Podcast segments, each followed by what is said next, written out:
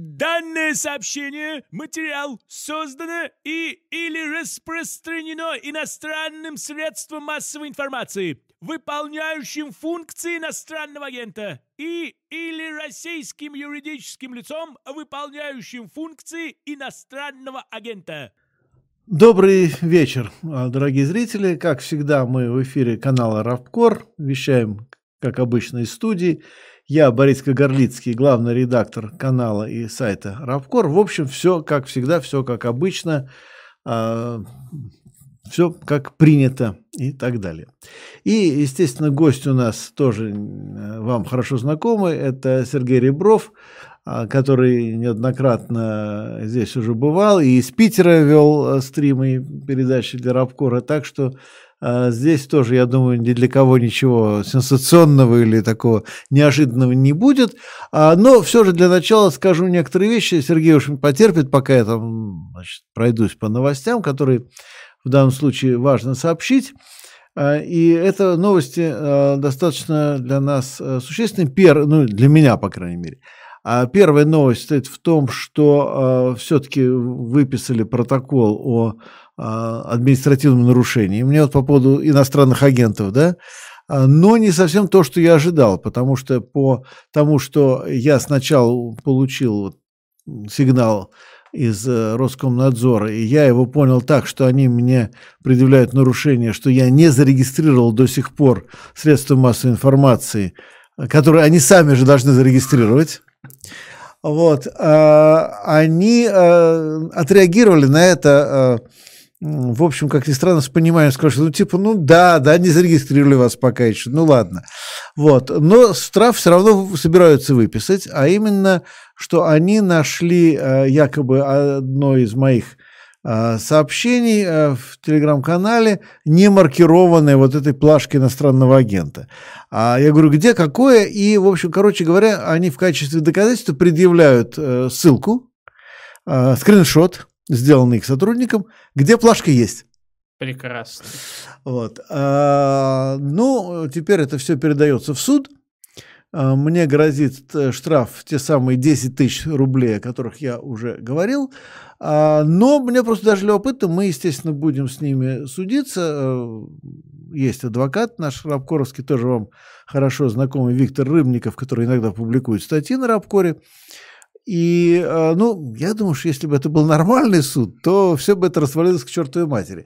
Но посмотрим, как будет в российском суде, самом гуманном, как известно, в мире. А, хотя мы знаем, что даже уже два дела о дискредитации вооруженных сил развалились, то есть в Кирове и в Самаре суды отвергли подобного рода дела, так что, как говорится, лед тронулся, господа а, присяжные заседатели, может быть, чего-то удастся по судам от, отвоевать. Ну, это вот первая информация, которую я хотел просто дать нашим зрителям. Ну и вторая, что мы продолжаем сбор средств на Рабкор мы, в общем, пока еще не вышли к э, заданному рубежу. Нам нужно собрать 200 тысяч рублей для того, чтобы все работало, функционировало нормально. А иногда спрашивают, а на что идут деньги? Вообще мы это говорим каждый раз очень подробно, но если кто-то не знает, я уж позволю отнять несколько минут опять же у Сергея. А, но повторю, да, это аренда вот этой самой студии, где мы сейчас вещаем, да, не говоря о том, что происходит э, все так, что нужно периодически закупать какое-то оборудование, заменять, и так далее, что-то выходит из строя и так далее.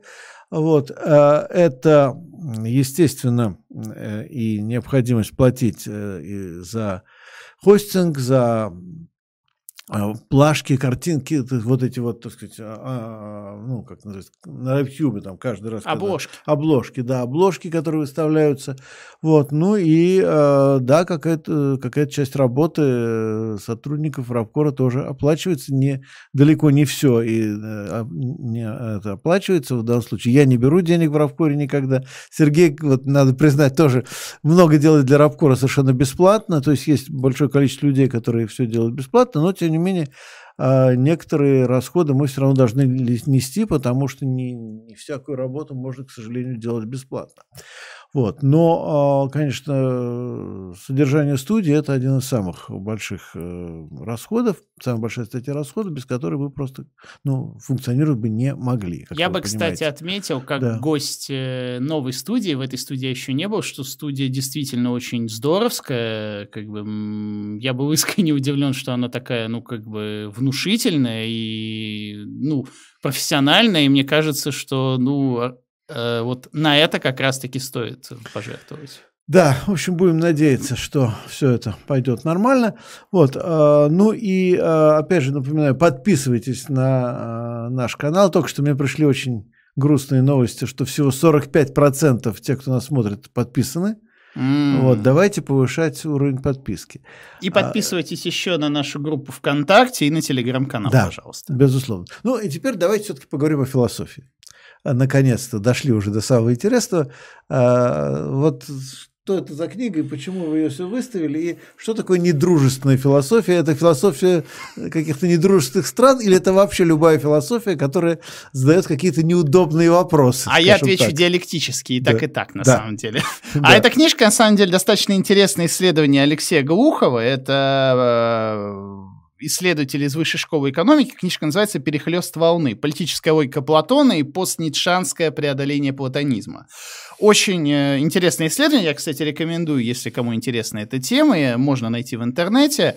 Э, здесь описывается, ну, скажем так, современные подходы к чтению как самого Платона, mm-hmm. так и тех, кто с Платоном спорил или объявлял себя его сторонником в 20 веке. Это и Лео Штраус, mm-hmm. и Ханна Аренд, и там Жиль Делес, и практически все ключевые мыслители 20 века. А выставил ее просто вот как, э, скажем, такой вот... Э, ну, во-первых, это просто редкое издание очень, mm-hmm. это, очень это старая уже, ушедшая mm-hmm. серия высшей школы экономики, сейчас она по-другому выглядит, и ну, в Санкт-Петербурге я не видел этой книги, поэтому вот, собственно... Вы купили в Москве. Да, поэтому вот решил обязательно... Баланстере, небось? Да, да, именно ну, в нем. Конечно. Именно в нем. Вот, да, вот э, всегда, всегда есть какое-то приятное место, куда можно пойти, немножко отдохнуть душой, просто полистать книги Купить столько книг невозможно, это э, дорого и тяжело, но хотя бы полистать, ну что-то и купить, конечно. Вот, но все-таки что же происходит с философией вот в ситуации, когда мы все делим на дружественное, недружественное и вообще... Как вообще теперь преподавать, изучать философию, ну, тем более во... политическую философию? Ну вообще надо сказать, что недружественная философия такая, ну с моей стороны я предложил это название, такая легкая отсылка вообще к слову западная философия. Ну, конечно. Просто под... К Бертрану Расселу, э... переименовать книгу Бертрана Рассела. Да, история, история... недружественной да, философии. Да, да, Просто так уж получилось, что когда нынешнее российское руководство объявляло несколько стран недружественными, так получилось, что в этом числе оказались практически все крупнейшие, ну, скажем так, поставщики, выражаясь современным языком, философского контента. Угу. То есть это и Великобритания, это и Франция, это и Германия, Италия, как бы, ну и про США я даже не говорю. То есть э, вот так уж получилось, что э, вот, э, все сердце вот современной, ну и не только современной, классической философской мысли, Греция даже в этом числе. Ну, Греция есть, тоже, по-моему, недружественная. Да, она тоже недружественная. А уж есть... Древний Рим-то тоже. Ну да, ну то есть так уж получилось, что все центры философской мысли как в истории, так и вообще, так и сейчас – попал в число недружественных. И я вот нашел это несколько таким, с одной стороны, конечно, печальным, но с другой стороны, какой-то мере так жестко ироничным. То есть вот можно уже говорить, преподаем что? Недружественную философию вместо западной философии. Кафедры недружественной философии. Да, да, да, да, да. Нет, собственно, есть даже, господи... Ну, вы же кафедры э, западной философии есть, были, да? Есть в Институте философии РАН, гла... да. ну, главном академическом учреждении, где изучают философию, сектор, сектор современной западной философии. Mm. Вот сейчас его можно перенять сектор современной недружественной философии. Но э, зато есть такие радостные вещи. Я помню уже сколько лет, 7 назад, 5-7 назад, поехал я в Минск, тоже на какой-то конгресс, э, философский конгресс, они там проводили очередной, э, ну, тоже там была, соответственно, секция политической философии, куда они меня позвали, но открывался конгресс речью одного из ведущих академических начальников белорусских, а, которая называлась «Тысячи лет белорусской философии». М-м, потрясающе. Вот, э, так что, если что, вот у нас есть куда обращаться. Ну, хотя, кстати, касательно белорусской философии, начале 21 века был один, э, ну, такой относительно оригинальный белорусский философ, его звали Владимир Фурс. Угу. Он, к сожалению, очень рано умер, в 45 лет всего, но он даже за это время успел написать несколько интересных книг, настоятельно их рекомендую, кому интересно. Они в основном посвящены, кстати, современной критической теории. Там есть и про Шанталь Муф, и про Хабермаса, и про кого только нет. Вот, э, к сожалению, вот у, у, ушла очень рано вот надежда белорусской философии, которая, ну, все-таки имеет смысл в определенной mm-hmm. степени. Просто проблема в чем?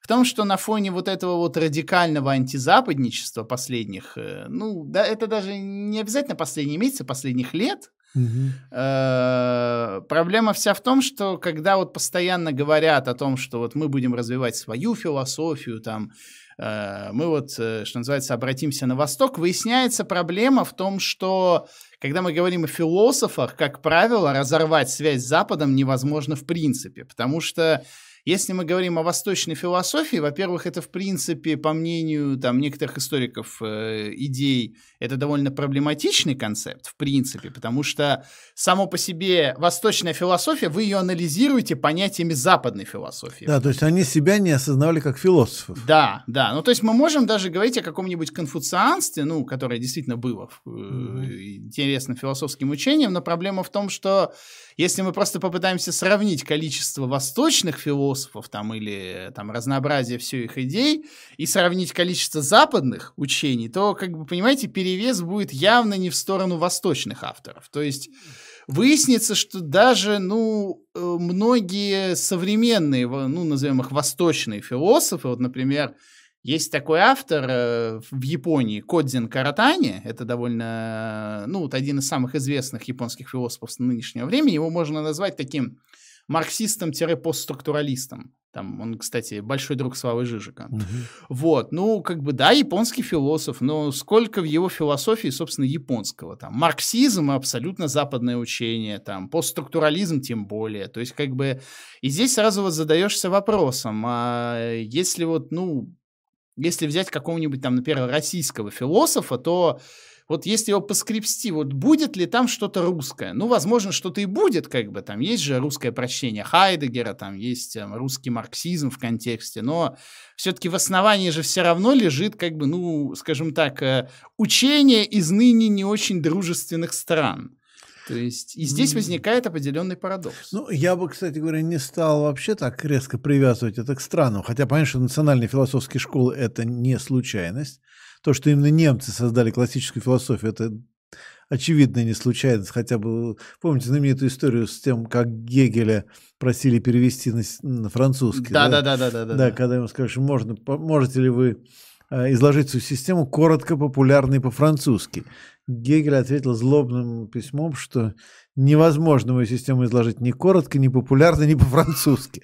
Хотя все-таки французы же перевели Гегеля. И, в общем, Феноменологию да, духа перевел, перевел такой автор, как Жан Ипполит. Да, то есть, в общем, смогли э, как-то разобраться. Хотя, хотя любопытно, я пытался ну, Гегеля, честно скажу, не пытался читать, но такие тексты по Гегелю на французском пытался читать, и понял, что все-таки во французской интерпретации Гегель выглядит не совсем так, как в русской. То есть, условно, французский Гегель, Гегель отличается. То есть, есть, есть Гегель, есть французский Гегель, а есть русский Гегель. Да, вот немножко все-таки все это отличается. Потому что основа одна и та же, но... Есть, да, есть да, английский Гегель, да, было да, английское да, неогегельянство. Вот, ну просто прочтение даже через язык, через язык, да, когда начинаете перекладывать Гегеля на французский, действительно немножко по-другому акценты начинают смещаться. Вот. А что касается Конфуция, вот учитель Кун, да, на самом деле, да, Конфуция же тоже европейская, да, Конфуция, да, это, это латинизированное да, э, да, поименование, кстати, да. да, никакого Конфуция не было, был учитель Кун, да. Но я думаю, что если бы ему сказали, что а, он философ, и попытались бы объяснить, что это такое, он бы очень удивился. Более того, я думаю, что он бы очень удивился, если ему рассказали, что вот примерно тогда же, когда и он живет в ту же эпоху, живет еще какой-то грек Аристотель, ведь практически в одно время они живут, да? Да. да. Вот. И вот грек Аристотель, и вот он такими, значит, проблемами занимается, там, метафизикой, там... Э, Политика. Вот. вот. Я думаю, что кроме политики и экономики, все остальное э, Э, Конфуцию казалось бы очень странным. При том, что он говорил о небе, там, об устройстве мира и так далее. Но а, у него же все это существует как целое. И для него все это однозначно а, представляет собой некую единую, абсолютно органическую картину мира, где конечным продуктом является правило поведения человека, да?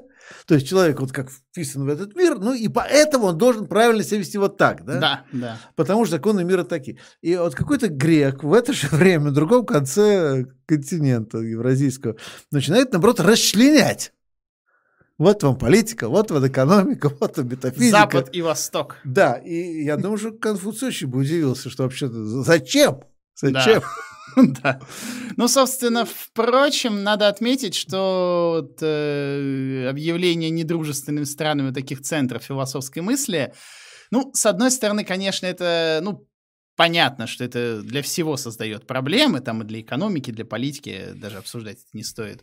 А, но э, для философии как бы в каком плане это создает э, проблемы? Дело в том, что вот за последние, наверное, вот лет 10, я бы сказал, или, ну да, где-то лет 10, можно сказать, что Россия все-таки вот э, постепенно интегрировалась в мировую философскую мысль. То есть не сказать на самом деле, что ну, к сожалению, российские философы вот стали какими-то на Западе дико популярными, хотя очень многих авторов переводили, там, особенно, ну, например, там, если мы говорим про Европейский университет в Санкт-Петербурге, там Артемий Магун какой-нибудь, Оксана Тимофеева. Кстати, mm-hmm. книги Тимофеевой предисловие писал сам Славы Жижик, например. Mm-hmm. История Тоже, жив... кстати, левый пишет. Да, история животных, собственно. Да. А, но, тем не менее, как бы не сказать, что все-таки эти авторы создавали, ну, скажем так, вот захватывали умы. То есть, конечно, многие там ну, есть определенное количество там и советских, кстати, философов. Ну, которые... Мамардашвили они читают на Да, Мамардашвили. Ну, Мамардашвили у него такая относительная относительная популярность. То есть он культовый здесь, но он на Западе не очень. Ну, его, о нем собирают конференции, но, скажем так, ну, был там какой-то вот э, советский неокантианец, mm-hmm. марксист такой mm-hmm. как бы. Хотя, кстати, на удивление, Мамардашвили особо полюбили в странах аналитической философии. То mm-hmm. есть это э, Великобритании и США. По mm-hmm. нем начали собирать конференции, хотя сам Мамардашвили к аналитической философии вообще-то был не очень, mm-hmm. что называется, э, настроен. Ну, Ильенков, например, тоже. Вот, например, мне скидывали информацию, что в Лондоне вроде этим летом какой-то конгресс по Ильенкову mm-hmm. происходит, что вот, э, к вопросу, кстати, о русофобии на mm-hmm. Западе, типа, там и так далее. Вот. Э, но вот так получается, к сожалению, что российские авторы даже до всех этих событий, ну, не особо, вот скажем, захватывали свое вот э, поле в мире. Ну, а сейчас понятно, что это еще снизится там. Ну, понятно, что как бы люди все-таки адекватные, понимают, что философы это все-таки не политики, конечно, но ну, понятно, что осад, осадки будут определенные. Э, как в анекдоте про ложечки. Да, ложечки нашлись, но осадок остался. Да, да, да. Вот. да, да. Но у меня такой вопрос. То есть, в общем, действительно, где-то с 70-х годов, даже 60-х годов 20 века наблюдался очень большой дефицит э, текстов на русском языке. Ну, того же самого Хайдеггера, допустим, переводил Бибихин, насколько я помню. Хайдеггера. Хайдеггера, правильно, да, Хайдеггера, да. Переводил Бибихин. И, э, но это же было в этих неоновских сборниках реферативных, э, там, кратко, ну, то есть не был полно, э, полноценный перевод и так далее. А, то есть где-то потом, ну, я так понимаю, что поздние 80-е, 90-е, двух, начало 2000-х, в общем, корпус современных западных философских текстов на русский переведен, в общем. В да, да, вот это вот все-таки плюс, который, ну, скажем так, не даст нам впасть в такую полную изоляцию, то есть все-таки переводы есть, и надо сказать, что э, ну, слава богу, интернет нам пока не отключили, поэтому понятно, что тексты доставать можно будет. То есть э, на этот счет любители кино уже пошутили насчет того, что, к сожалению, там западных фильмов в кинотеатрах нам не видать. Они знаете, что сделали? Они торренты, за, торренты запа- запостили фотку с Джеком Воробьем и надпись «Поднять пиратский флаг». Ну да, ну да, ну вот. Понятно, что будут какие-то пиратские переводы, то есть, но, к сожалению, все-таки, ну вот, что называется, мы только вот вошли вот в это вот э, Ну, переводить книги-то пока не запрещает никто. Да, но не факт, что тебе лицензию так просто давать будут.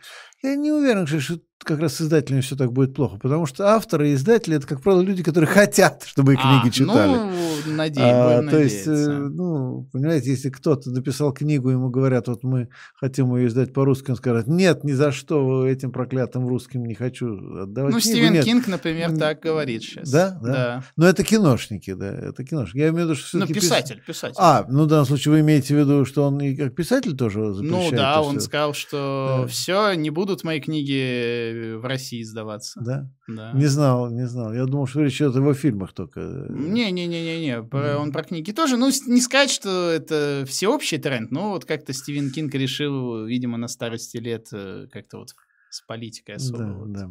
Хотя ну, в чем виновны конкретно читатели книг Кинга, я хоть убей, не понимаю. Да, но... абсолютно непонятно, да.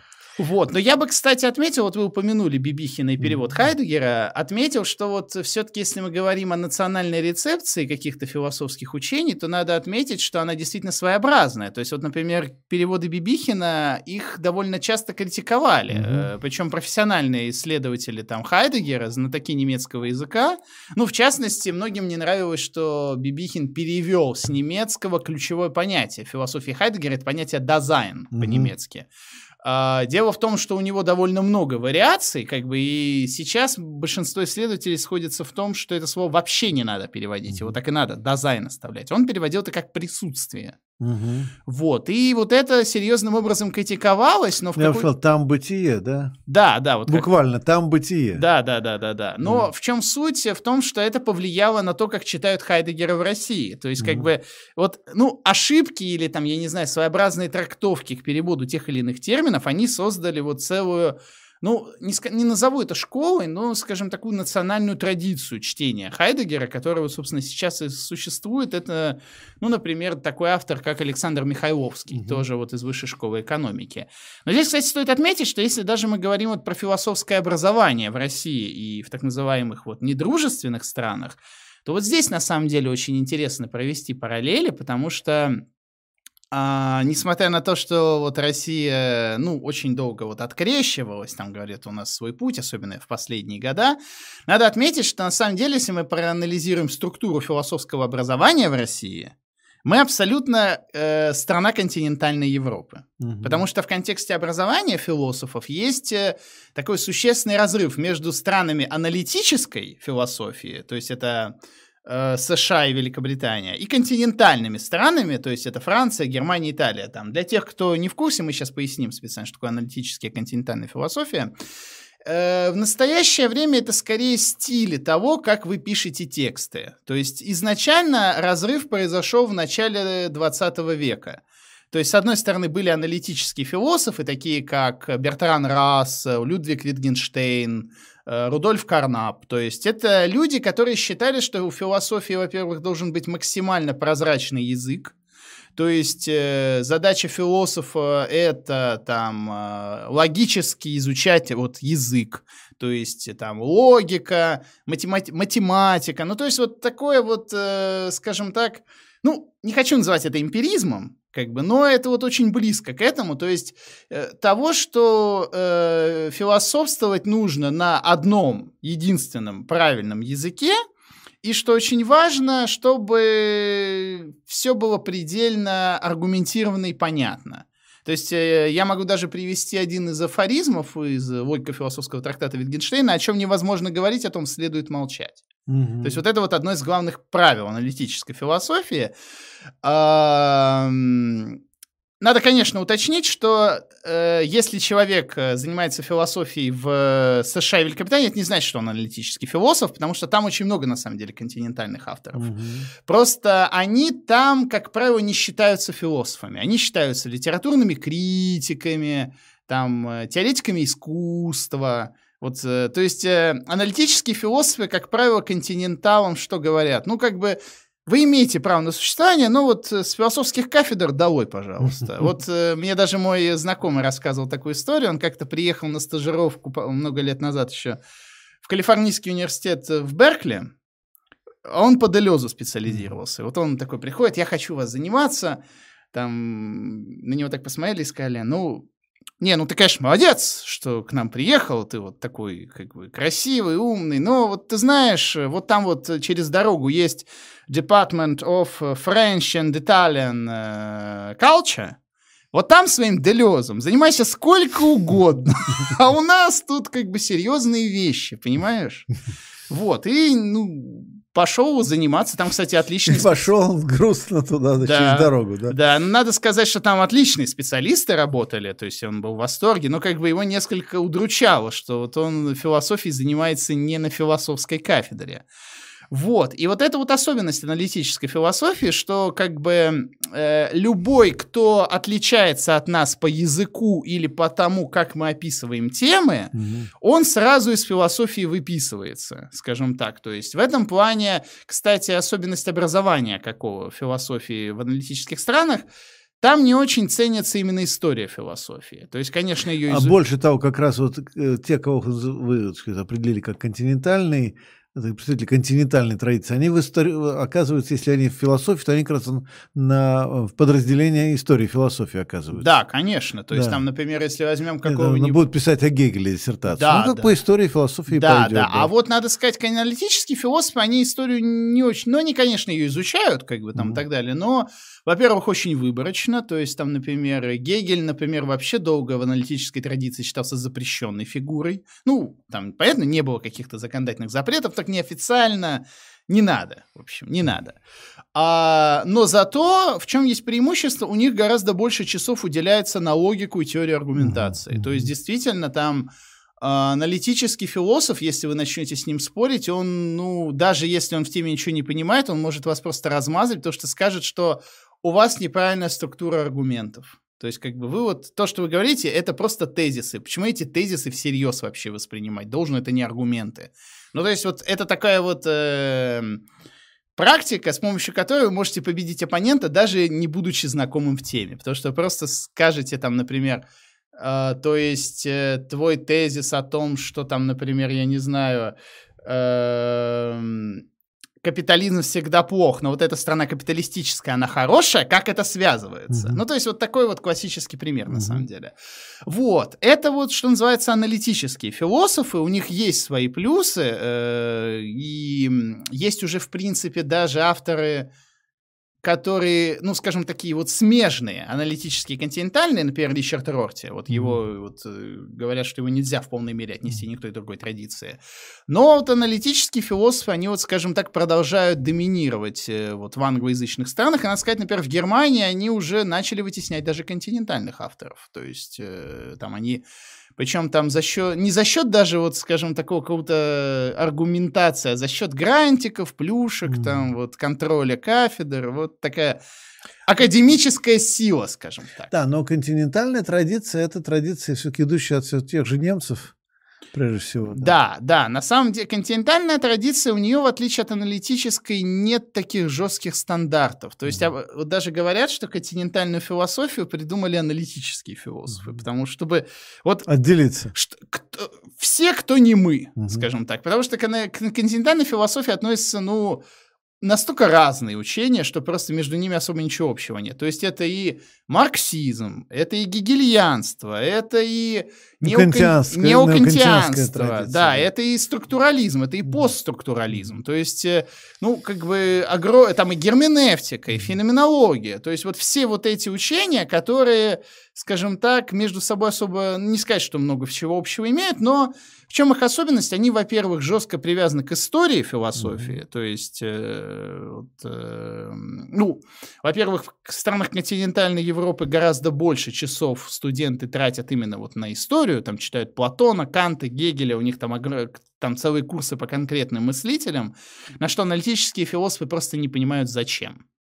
Вот. И во-вторых, это некая связь, ну, скажем так, с нестандартным языком. То есть это не значит, что все континентальные философы пишут э, непонятно, ну, там, например, если возьмем там, ну, какого-нибудь Мишеля Фуко, у него относительный язык понятный. Ну, мне кажется, Фуко очень просто читать. Ну, относ... А француз вообще проще читать, мне ну, кажется. Ну, Делеза, француз... ну, Делеза попробуйте. Да, это, ну, Делеза я не читал по-французски, это э, правда. Это и по-русски очень кстати, Дориду трудно читать по-французски. Дорида его не склоняется фамилия. Да, Дорида, да. Да, вот. вот. Э... Дорида я читал по-французски, и было тяжело, да. Ну да, вот Derrida да. это вот тот пример, когда да. человек создает собственный язык, и как бы аналитический философ с этим сталкивается, и он говорит, ну, а почему это философия? Как бы, где здесь аргументы? Ну да, потому что философ э, этой школы создает язык себе сам. Да. Другое дело, что этот язык может быть вполне понятен э, и расшифрован, и переводим, да, но, ну да, он сам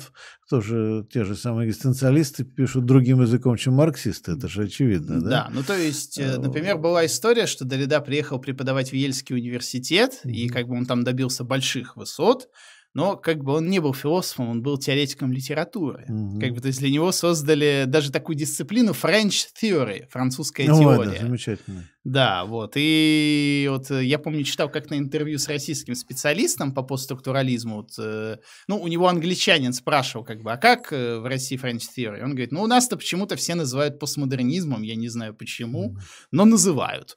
Вот. И вот в этом отличие еще в том, что действительно, с одной стороны, у континентальных э, философов у них больше простор, больше полет. То есть, как бы они могут затрагивать больше тем, они могут затрагивать их как-то нестандартно, там, создавать свои собственные термины, там, порой даже и в избыточном количестве. Но в этом действительно есть определенная проблема, потому что есть, скажем так, чрезмерно континентальные авторы, которых ты читаешь, и ты не понимаешь, а автор действительно придумывает какую-то очень сложную теорию, или он просто за фасадом вот всех этих терминов скрывает пустоту. Или банальность, да, то есть, что, кстати, вот очень часто у постмодернистов встречается, что да. очень изощренный текст, когда наконец пробился к, к содержанию, господи, я же это и так знаю. Самое удивительное, знаете, что вот, вот этот вот распространенный стереотип, он как раз-таки чаще всего присутствует не у французов, угу. которые создали постструктурализм, а у их англоязычных сторонников. Угу, угу. Ну, то есть, например, там какой-нибудь э, Хейден Уайт, там как э, вот в этот, или вот, например, э, Ник Ланд, это уже вот про Великобританию. То есть Джудит Батлер та же, угу. тоже про США. То есть в основном вот это забавно, но вот э, такую вот самую жуткую, ядреную континентальщину mm. продвигают не французы, а продвигают англоязычные авторы, которые вот начитались континентальных философов и решили их, э, что называется, вот распространить э, на своей земле. И вот это довольно иронично, потому что э, если мы говорим про конфликт вот аналитиков с континенталами, то континентальные философы, как правило, аналитиков как врагов не воспринимают. То есть, как бы там, например, ну, я уже упоминал, Деррида работал в Ельском университете, Поль Рикер, еще один известный французский философ. Кстати, в тему актуальной политики нынешний президент Франции Эммануэль Макрон э, в конце 90-х, начале 2000-х вроде два или три года был помощником Рикера, то есть вот это вот э, лидер Франции был э, связан с философией в какое-то время. А, и э, они работали в США, они преподавали, как бы, ну, к ним, конечно, настороженно относились, но не сказать, что они как-то вот враждебно это относились, а вот аналитики, так получается, они континенталов часто за людей банально не воспринимают. Ну, то есть говорят, хорошо, занимайтесь, ну, вот литература, там, теория искусства, ну, вот не философия, пожалуйста. И трудно как-то вот... И вот в контексте России именно. Mm-hmm. В России как раз-таки структура образования абсолютно континентальная. Угу. То есть у нас очень много курсов по истории философии, даже слишком много порой. Вот. И в основном, если мы говорим про философию 20 века, ну, кто-то может вспомнить там Вингенштейна с Расселом, но все в основном говорят там Хайдегер, Гуссерль, то есть вот эти вот авторы, там немецкие, французские. И вот э, это интересно, при этом не сказать, что в России в принципе не существует аналитической философии. То есть, ну, например, Одним из самых известных является такой автор Вадим Васильев. Это академик э, Российской Академии Наук. И, кстати, на философском факультете МГУ существует э, Московский центр изучения сознания. Это тоже можно назвать российской секцией аналитической философии. То есть, скажем так, у нас вот только-только вот сложилось такой вот интересный альянс между аналитическими и континентальными философами, которые работают в одних учреждениях и, скажем так, ну, конечно, друг друга недолюбливают, но как бы никто никому не запрещает работать. Ну, вот э, сейчас непонятно, конечно, что с этим будет. Ну, понятно, что философам, в отличие там, от каких-то молекулярных биологов э, там, или от астрономов, у вас недавно был стрим. Да, астрономы, астрономы у нас как раз питерский ваш Был на днях. Да, ну то есть как бы понятно, что им не нужно какое-то супер оборудование, им достаточно текста и вот силы своей мысли, но вот, э, к сожалению, сейчас там и с конференциями международными будет туго по понятным причинам, там и с изданием текстов, потому что, ну, бумага будет дорожать, там и книги, и вот авторские права, хотя надеюсь, что с этим все-таки ситуация будет получше. Ну, как бы, скажем так, проблему я вот какую здесь вижу, что, к сожалению, появятся определенного рода люди, которые... Ну, я вот в свое время назвал это таким термином философский национализм. Mm-hmm. То есть у нас вот есть у некоторых авторов, причем, кстати, у довольно даже уважаемых, вот есть почему-то такое устойчивое мнение, что отечественный автор всегда лучше иностранного, даже если он, ну, как философ слабее. Или вторичен. Да, вот э, вы упоминали Григория Григорьевича Водолаза, вот при всем к нему уважении, я помню, я как-то к нему подошел на конференции. Uh, ну, пообщались с ним, он интересный человек. Вот он спросил, чем я занимаюсь. Я сказал, вот альтюсером там вот этими авторами. Он сказал, ну а чего, вот как бы, чего, чего вы их там изучаете? Зачем читать Летюсера? Вот да? Ильенков, это да, вот как бы Мамардашвили, это да, вот Зиновьев, это да. Ну, то есть ну, вот... Э... Я могу немножко, скажем, отчасти в защиту Григорьевича э, сказать, что я боюсь, что он просто не все читал. Так, понимаете, это же не проблема вот, лично да, Григория да, Григорьевича. Да. Это очень многие люди, да. вот я даже общаюсь, вот у них, ну, искренне такие суждения, что вот э, наш лучше, даже если он слабее как автор. Ну, как бы я говорю, ну, ну, есть у философии национальные особенности, как вы искали, ну, как бы ну, Маркс не был русским, например. Не был, Ну вот, как бы, и почему? И я боюсь, что, к сожалению, сейчас это вот усилится снова, то есть э, люди будут, э, ну, очень часто воспринимать в качестве каких-то вот гуру мысли людей, которые на самом деле в контексте мира, во-первых, очень вторичны, во-вторых, э, ну, скажем так, держится больше на не на аргументированности, а на риторической там убедительности или ангажированности какой-то. То есть, вот, к сожалению, вот даже вот я расскажу такую крамольную вещь. Э, я вот, эм, несколько недель назад я поздно вечером отдыхал после рабочего дня и решил вот устроить себе такой мозговой трэш. Я включил телевизор, вечер с нашим великим и любимым Владимиром Соловьевым. Вот, решил, что называется, вот, э, убью себе мозг окончательно. И на удивление, у него в студии был философ, Андрей Смирнов, такой есть автор, рассказывал ему о предстоящем философском конгрессе. Ну, Соловьев, понятно, вел себя, как всегда, типа, че вы там, вот это-та. А вот Смирнов ему рассказывал, ну, как бы философия теперь в полицентричном мире, мы не будем полностью все заимствовать от Запада там и так далее. Но я вот это слушаю, и меня вот, честно говоря, вот немножечко такая печаль одолевает, потому что, ну, как бы я ничего не имею против людей, которые занимаются там соловьи, ну, нормальным Соловьевым, имеется в виду тем религиозным философом, который. Там кто занимается Бердяевым каким-нибудь, там, я не знаю, Лосевым, ну, да тем же Ильенковым. То есть я ничего не имею... А, Ильиным они любят заниматься. Да, Ильиным. Которого, ну, как бы... Который, а, не, ну, кстати говоря, тут есть... Мы все время цепляемся за то, что Ильин поддержал фашизм, а, но проблема с Ильиным, главное, как философ, не то, что он поддержал фашизм. Там, да? Ну, Хайдегер тоже вот, фашизм Хайдег... поддержал. Карл Шмидт. Да, а, вот. Э, Хайдегер тоже э, поддержал, э, Карл Шмидт тоже, в общем, не совсем, так сказать... Неприятный вот, да, парень. Да, да, да, да, не совсем, так сказать, безгрешен, мягко скажем, да. Вот, так что в Германии, к сожалению, была проблема, да, в этом смысле. Но проблема же с Целином другая. А, а в чем, собственно говоря, состоит оригинальность философской мысли Ильина? Вот кто мне объяснит, пожалуйста? Ну, его часто рассматривали как такое русское гигельянство, но... Ну, в том-то и дело, что это, во-первых, гигельянство все равно, во-вторых, абсолютно вторичное. И если не считать его такие вот консервативные, даже реакционные политические пассажи, то, в общем, а зачем его читать, строго ну, говоря? До Ильин, если вы хотите русское гигельянство, ну, во-первых, до Ильина был Чечерин угу. в какой-то мере, куда более интересный автор. Ну, или возьмем того же Бердяева. Мне Бердяев, по крайней мере, интересен. Понимаешь? Бердяев человек, кстати говоря, вот так, ну, это скорее культурный э, феномен, да, то человек такой метущийся русский интеллигент, да, да, да, да, да. как культурный феномен, он очень интересен. Ну, кстати, книга «Истоки смысла русского коммунизма» очень интересная.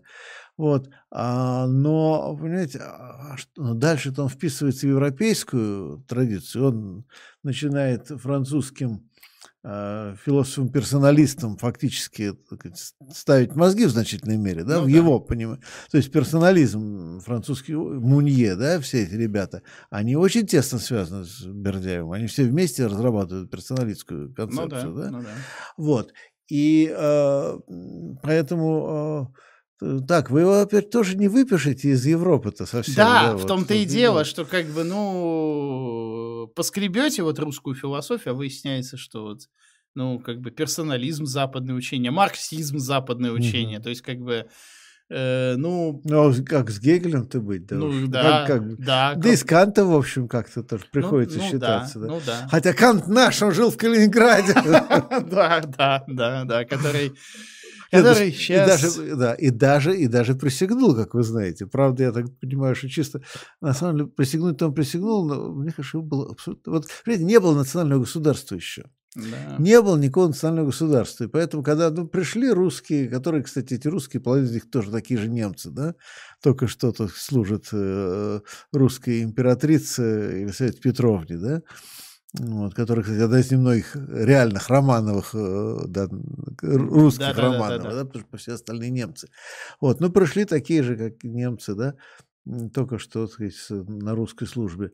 А, ну, нужно сохранить позицию в университете. Что для этого нужно? А нужно присягнуть другому э, русскому императрице. Ну, да пожалуйста, да какие проблемы? Есть даже, знаете, такой вот, анекдот да. по поводу Канта. Вот, э, приехал к нему как-то... Ну, даже не анекдот, скорее байка такая. К нему приехал как-то его знакомый, с которым он в переписке стоял, из Петербурга. Угу. Вот он приехал к нему, Кант начинает с ним общаться. О, Санкт-Петербург, это же там Невский проспект, это Зимний дворец. Повернете туда, попадете там на Сенатскую площадь там, и так далее. А он, э, ну, русский это слушает и говорит, о, Геркант, вы так хорошо знаете, а когда вы последний раз были в Санкт-Петербурге? Он такой, вы знаете, я не был в Санкт-Петербурге, я вот э, в Кенигсберге. Он бы. никогда не выезжал Но я читал много про Санкт-Петербург, я в, в курсе. Да, да. это известно. Он никогда, по-моему, ну, никогда не поручусь, что никогда не выезжал из Кенигсберга, но он сидел все время в Кенигсберге вот на одном месте. Поэтому то была Пруссия, потом пришла Российская империя. Потом ушла Российская империя, вернулась в Пруссию. Вот. Но надо сказать, что э, чтобы закончить этими такими философскими байками историческими, ну, во-первых, что а, Фридрих, когда вернул э, Кёнигсберг, вообще Восточную Пруссию, вообще не любил, кстати говоря, Восточную Пруссию, хотя он был прусский король, да, Восточную Пруссию не любил, а вот, э, но э, когда ему сказали, что надо их привести к повторной присяге, а он всех этих университетских профессоров сказал, да пошли они, да пускай останутся с русской Вот. И, а, и, и известная была история, что когда ему что-то говорили про то, что ну, там, есть какие-то мыслители, ну, так далее, говорил, на немецком языке ничего достойного не, не может быть написано. Он же, он же плохо очень знал, не, практически ну, не знал немецкого, да, знаете даже. Да, конечно. Он немецкий, он считал, что настоящая философия может быть только на французском. Поэтому там какой-то Кант сидит там у него в Кенигсберге, какой-то провинциал. вот. Это, кстати, к вопросу о языке философии, да. потому что, ну, к сожалению, ну, реалии современного мира таковы, что если вы не пишете по-английски или вас не переводят, считайте, что, ну, для мирового арены вы не существуете. Ну, историки философии все-таки э, не только в Германии, в России, но и во многих странах все-таки учат немецкий очень. Ну, немец, немцы, естественно, пишут на немецком, я имею в виду. Но вот немецкий язык как язык философии продолжает функционировать. Да. Я знаю, что, скажем, в Скандинавии, в Скандинавии очень серьезно вот все, кто философией занимаются, они, в общем, все знают немецкий. Э, то есть английский обязательно, конечно, но... Но я имею в виду, что ну, просто так как английский международный язык, то есть если вот вы изначально пишете на английском, у вас преимущество там получить какие-то, оно многократно выше, чем... Если вы сразу написали по-английски, то вы Ой, уже сразу находитесь в преимущественном положении. Да, естественно, тут ничего не сделаешь. А, вот. Но опять-таки это одна из причин, почему, допустим, почему, например, вот все эти, скажем, попытки, предположим, тех же самых наших украинских коллег дерусифицировать академию, да, они не просто обречены, они э, наносят ущерб украинской науке, украинской э, э, культуре, да, потому что, вот, знаете, вот вы написали э, книжку по-английски, и ее сразу прочитают, ну, не все там, ну, почти все, да. Вы написали э, на немецком, русском, э, французском, итальянском. Ее прочитает, поймет все, очень много. Все да. прочитает очень много вы прочитали, написали книжку на украинском, ну, ее слушай. просто не прочитают. Может быть, гениальную книжку ее просто не прочитают. То есть, как минимум, вы должны потом пытаться ее перевести уже на английский. Да? Но если первоначально она будет написана все-таки на русском, то ее как минимум сразу прочитают больше. И шансов, что ее переведут на английский, будет тоже больше. Ну, вот та же самая история, вот э, возьмем Жижика, которого мы уже вспоминали, вот он словенец, как угу. бы. Ну, ну, пишет по-английски. Ну, по, по той причине, что если бы он писал по-словении, его, в принципе, никто, по-словенски его бы, в принципе, никто бы не читал, ну, потому а, что... Кстати, я думаю, что он по-словенски тоже что-то пишет, просто мы не знаем, что он написал по-словенски. Возможно. Вот, не, ну как же, ну, у себя дома что-то пишет, где-то выступает, он же не все время в Лондоне или там, где он сейчас находится. Вот, но с ним смешная история, мне кажется, он, вот как я вижу, как он специально еще немножко славянский, да, славянский, славянско-славянский, так сказать, акцент, когда он выступает, он еще специально утрирует и немножко таким себя вот чудиком из Восточной Европы показывает, тоже вот его такой прикол, да, вот что. Да, да, да, да. да. Вот, просто я, я когда с ним сталкивался живьем, я видел, что вот он, когда, например, выступает публично перед англоязычной аудиторией, он усиливает свой акцент. Mm. То есть у него на самом деле не такой страшный акцент в действительности.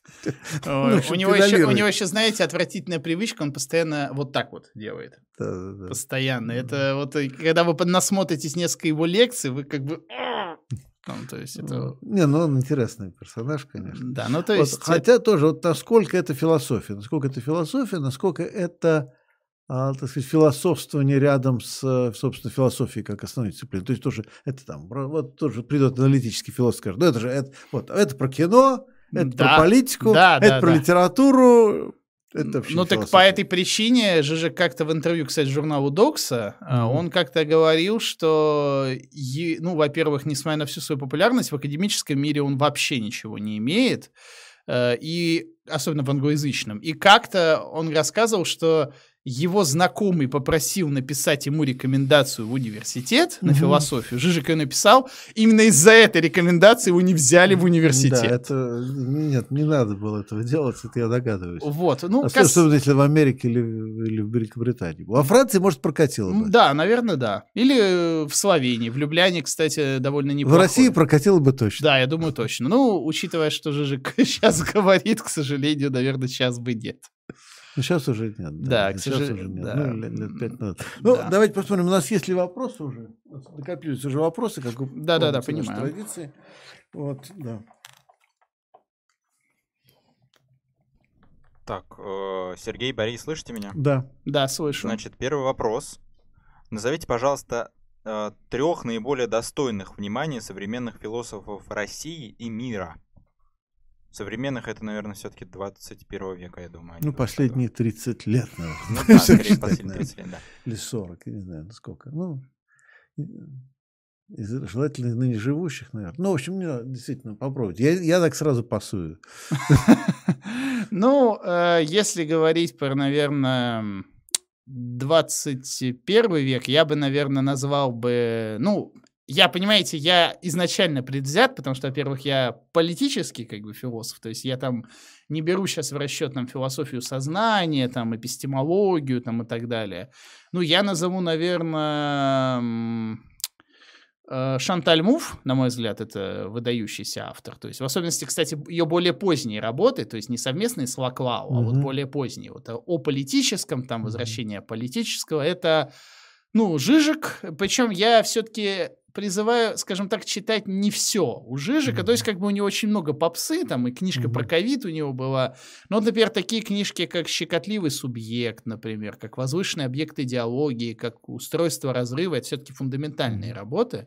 Как бы их стоит с ними ознакомиться. И я бы, наверное, выделил бы, ну, наверное, Джорджо Агамбана. Mm-hmm. Тоже довольно. Ну, а он не политолог?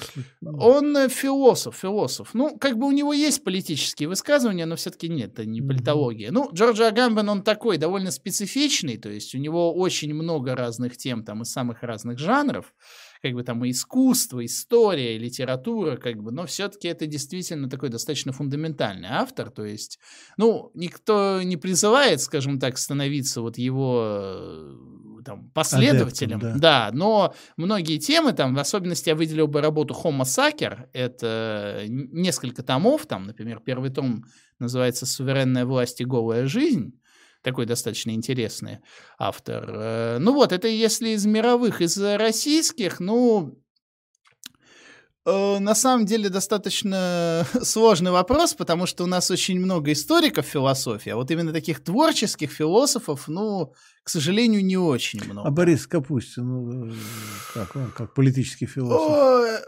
Интересный автор, но все-таки я, к сожалению, не вижу там много оригинального, mm-hmm. скажем так. Ну, я бы, наверное, выделил какого-нибудь Валерия по дорогу, mm-hmm. тоже достаточно интересный автор. Э, я бы выделил бы там, не знаю, может быть... Э, ну, вот Артемия Магуна, хорошо, mm-hmm. давайте его назовем, хотя не сказать, что у него тоже довольно много идей, но вот, например, у него есть идея отрицательной революции, как бы, mm-hmm. окей.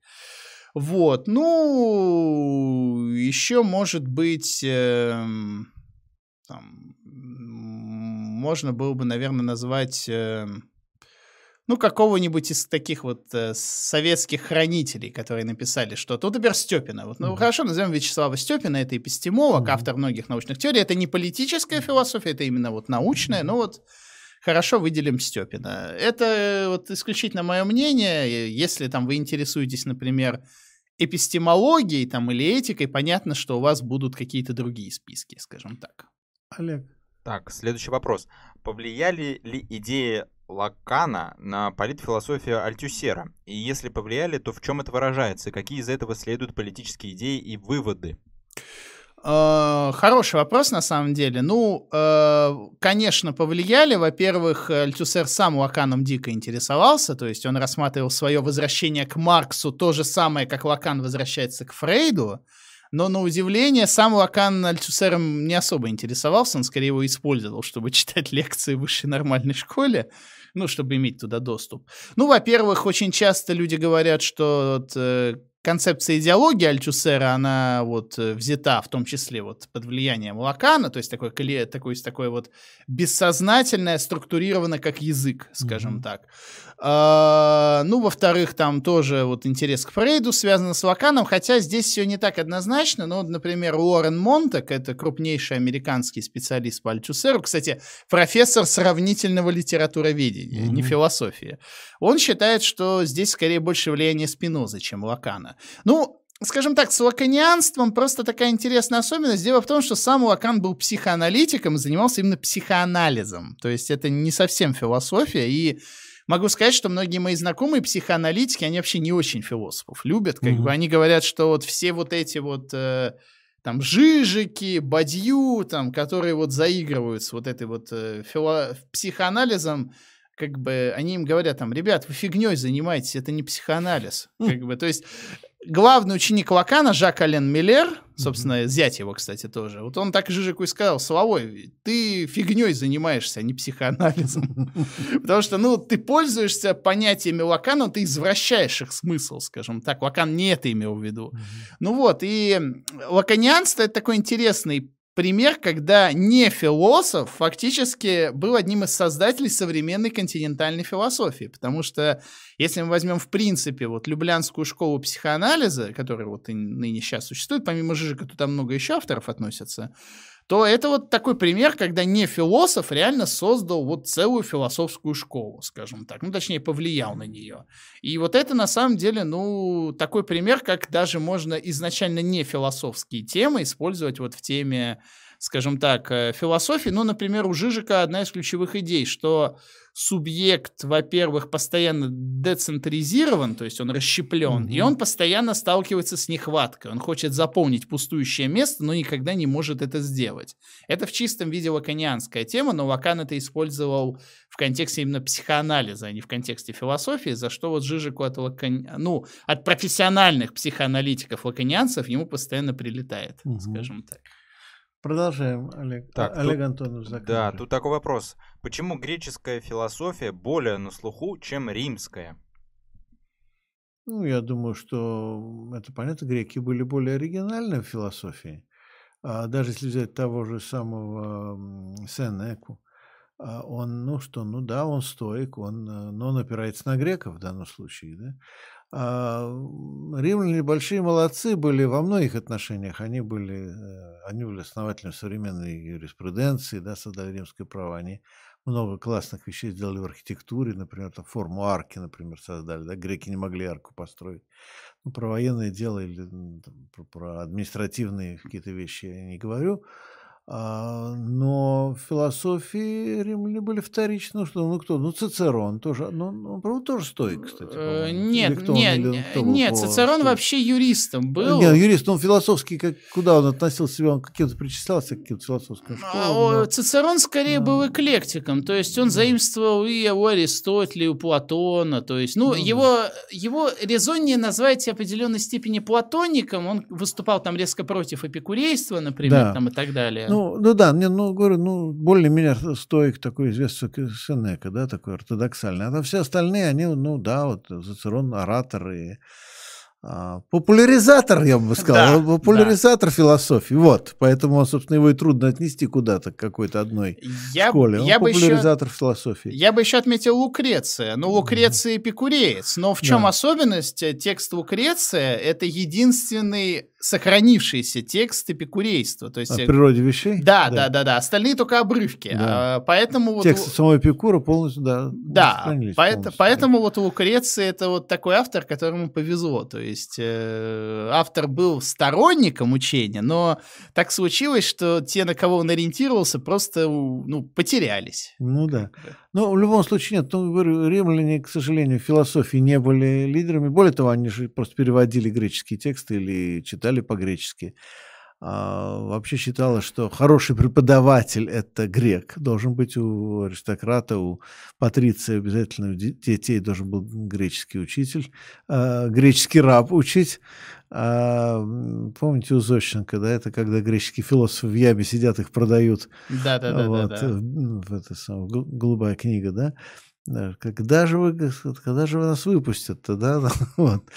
а, но, кстати, там была смешная вещь, что зачастую греков-то не хватало, тем более рабов-то, рабов-философов не очень много, да? Да. Вот, поэтому зачастую под видом э, таких философствующих греческих рабов продавали хорошо обученных варваров, каких-нибудь фракийцев там, значит, чтобы вот э, тоже они греков изображали и могли потом учить философии римских мальчиков. Поэтому, конечно, римляне вторично. Ну, продолжим. Что-то вы сейчас сказали Синека, я вспомнил, как раньше в метро были рекламные баннеры с, это, с фразами Синеки на разных станциях. Интересно. Странно. Я, кстати, не помню. Не то, что вы никогда не видели, вот, который, который вот, если ехать вниз по эскалатору, вот на этих, на, ну не на балюстрадах, а на стене вот такие угу. квадратные, вот, и там вот часто, ну не только Синека, там, по-моему, еще Фрэнсис Бэкон, еще кто-то. А, там. то есть всех, кого, да. кого подберут. Да. Вот, ну, кстати, э, тоже, если говорить о стоиках э, греческих, а сохранились ли полные тексты греческих стоиков, я не уверен, что я, честно говоря, не тексты. помню, но... А, поэтому тоже отчасти, видимо, через, э, через римлян дошли да. какие-то ну вещи. Ну, да. а, ну, а кто так комплекс-то хорошо сохранился? Ну, вот Платон с Аристотелем хорошо сохранились, да? Вот. Так э, Делес да. на этот счет как-то говорил, что вот у него спрашивали, а вот почему вы, вы стоиков ставите для себя выше, чем Платон и Аристотель? Он говорил, ну, так уж получилось, что Платон и Аристотель сохранились угу. полностью, поэтому как бы их и все читают. А вот э, сохранились бы стойки. Это еще посмотрим, кто кому бы дал фору. Угу, Это угу. вот так вот. Хорошо, продолжаем. Так, следующий вопрос. Как вы относитесь к идеям франкфуртской школы? Какие их идеи можно взять на вооружение? В частности, хотелось бы узнать о вашем отношении к революционной роли интеллигентов. Это вопрос как к Сергею, так и к Мгм, Борису мгм. Ну, давайте вы так сначала. Нет, ну, да, я в свое время очень увлекался франкфуртской школой, и когда еще ее не очень здесь знали, и она была еще не очень в мейнстриме, я ее старался продвигать. Ну, не, ну, были специалисты, так сказать, уже совсем, ну, ну, тоже там Арсланов, например, да, которые гораздо лучше меня все это знают, но ко- которые профессионально этим занимались. Ну, в общем, я в более молодые годы этим очень активно э, занимался. Но другой вопрос, что Ну, не знаю, какие идеи сохранены. Мне кажется, вот очень интересны по тексты позднего Маркуза, которые как раз не переведены на русском, на русский, они больше на английском или немецком есть. А, и это большая проблема, что так ничего, что они не переведены, потому что переведены как раз ну, тексты, которые, на мой взгляд, ушли, так сказать, исторически. Ну, там, Очергов освобождение. Нет, одноверный человек нормально, да, читается очень даже актуально. А разум и революция, как Вот. думаете? а, Разум и революция, ну, сейчас мне показалось бы скучным, наверное, это читать уже. Вот. Хотя тогда, в молодости, я читал с большим увлечением, да. Вот. э, Ну, потом там еще вот эти все их, так сказать, терки между Фромом и Маркузой постоянные, да, которые мне были совершенно не- непонятны. Ну, заметьте, Фром, кстати, стал бестселлером, автором бестселлеров в сегодняшней России. Смотрите, сколько его продают, сколько переводят. Да. Но, опять же, обратим внимание, что меньше всего продается «Бегство свободы».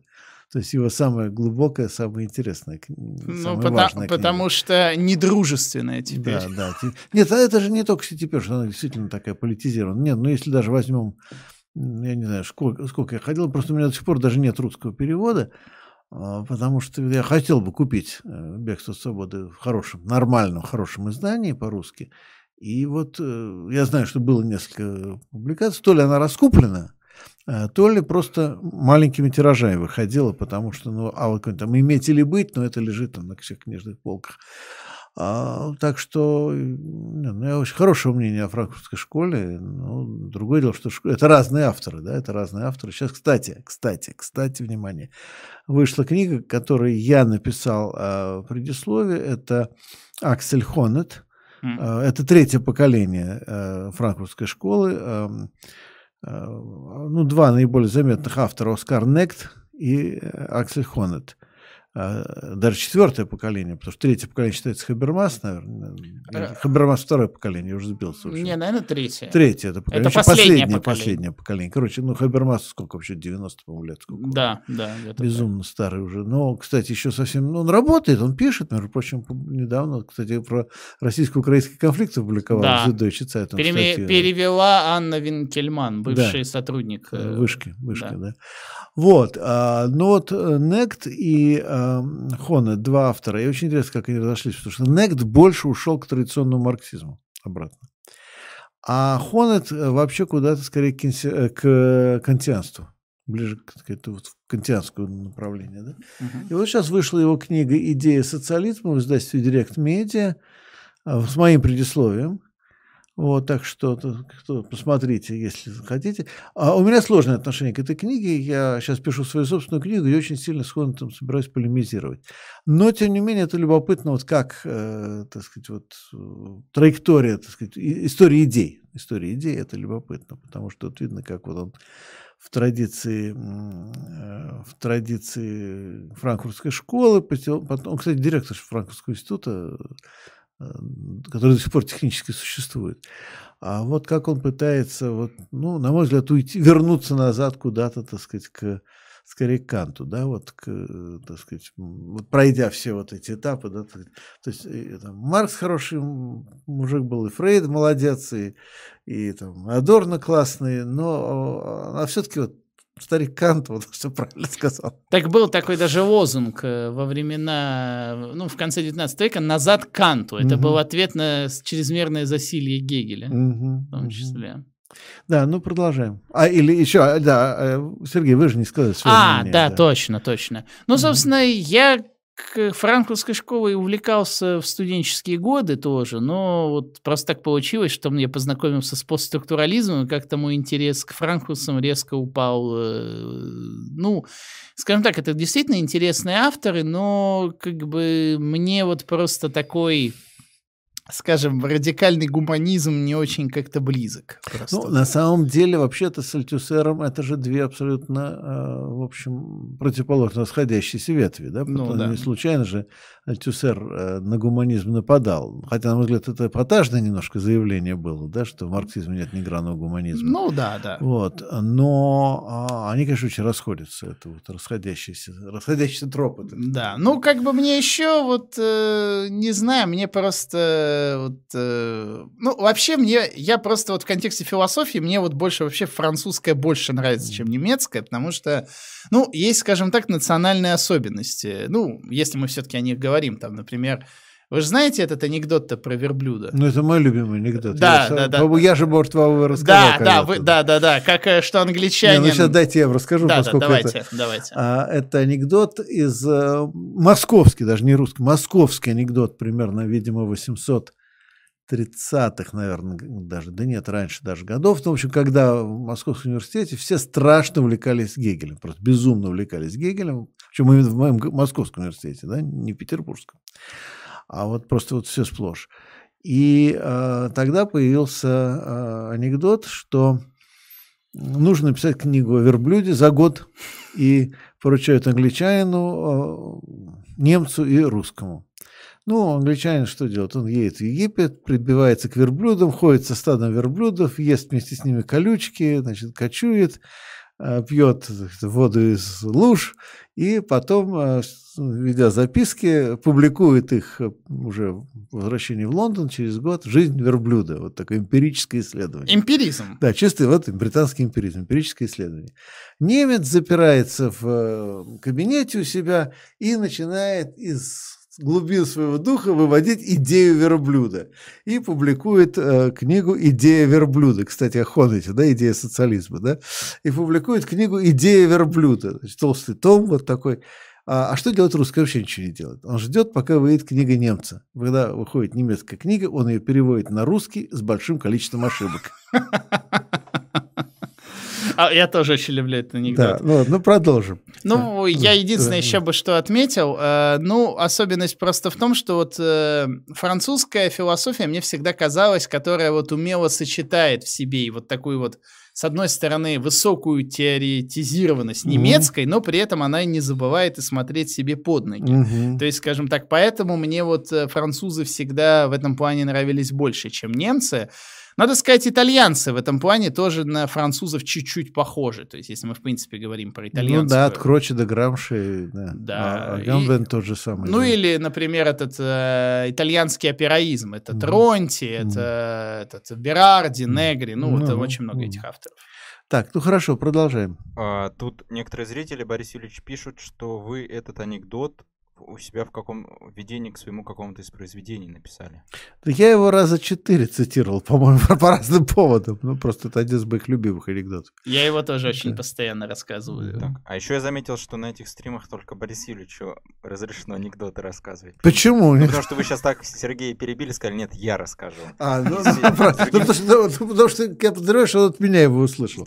Не, я правда его услышал. то же самое. Вы все время рассказываете анекдоты, гости просто смеются и все. Так, а вы, кстати, вы оба не ответили на там вторую часть вопроса. Как вы оцениваете э, роль э, интеллигенции в революции?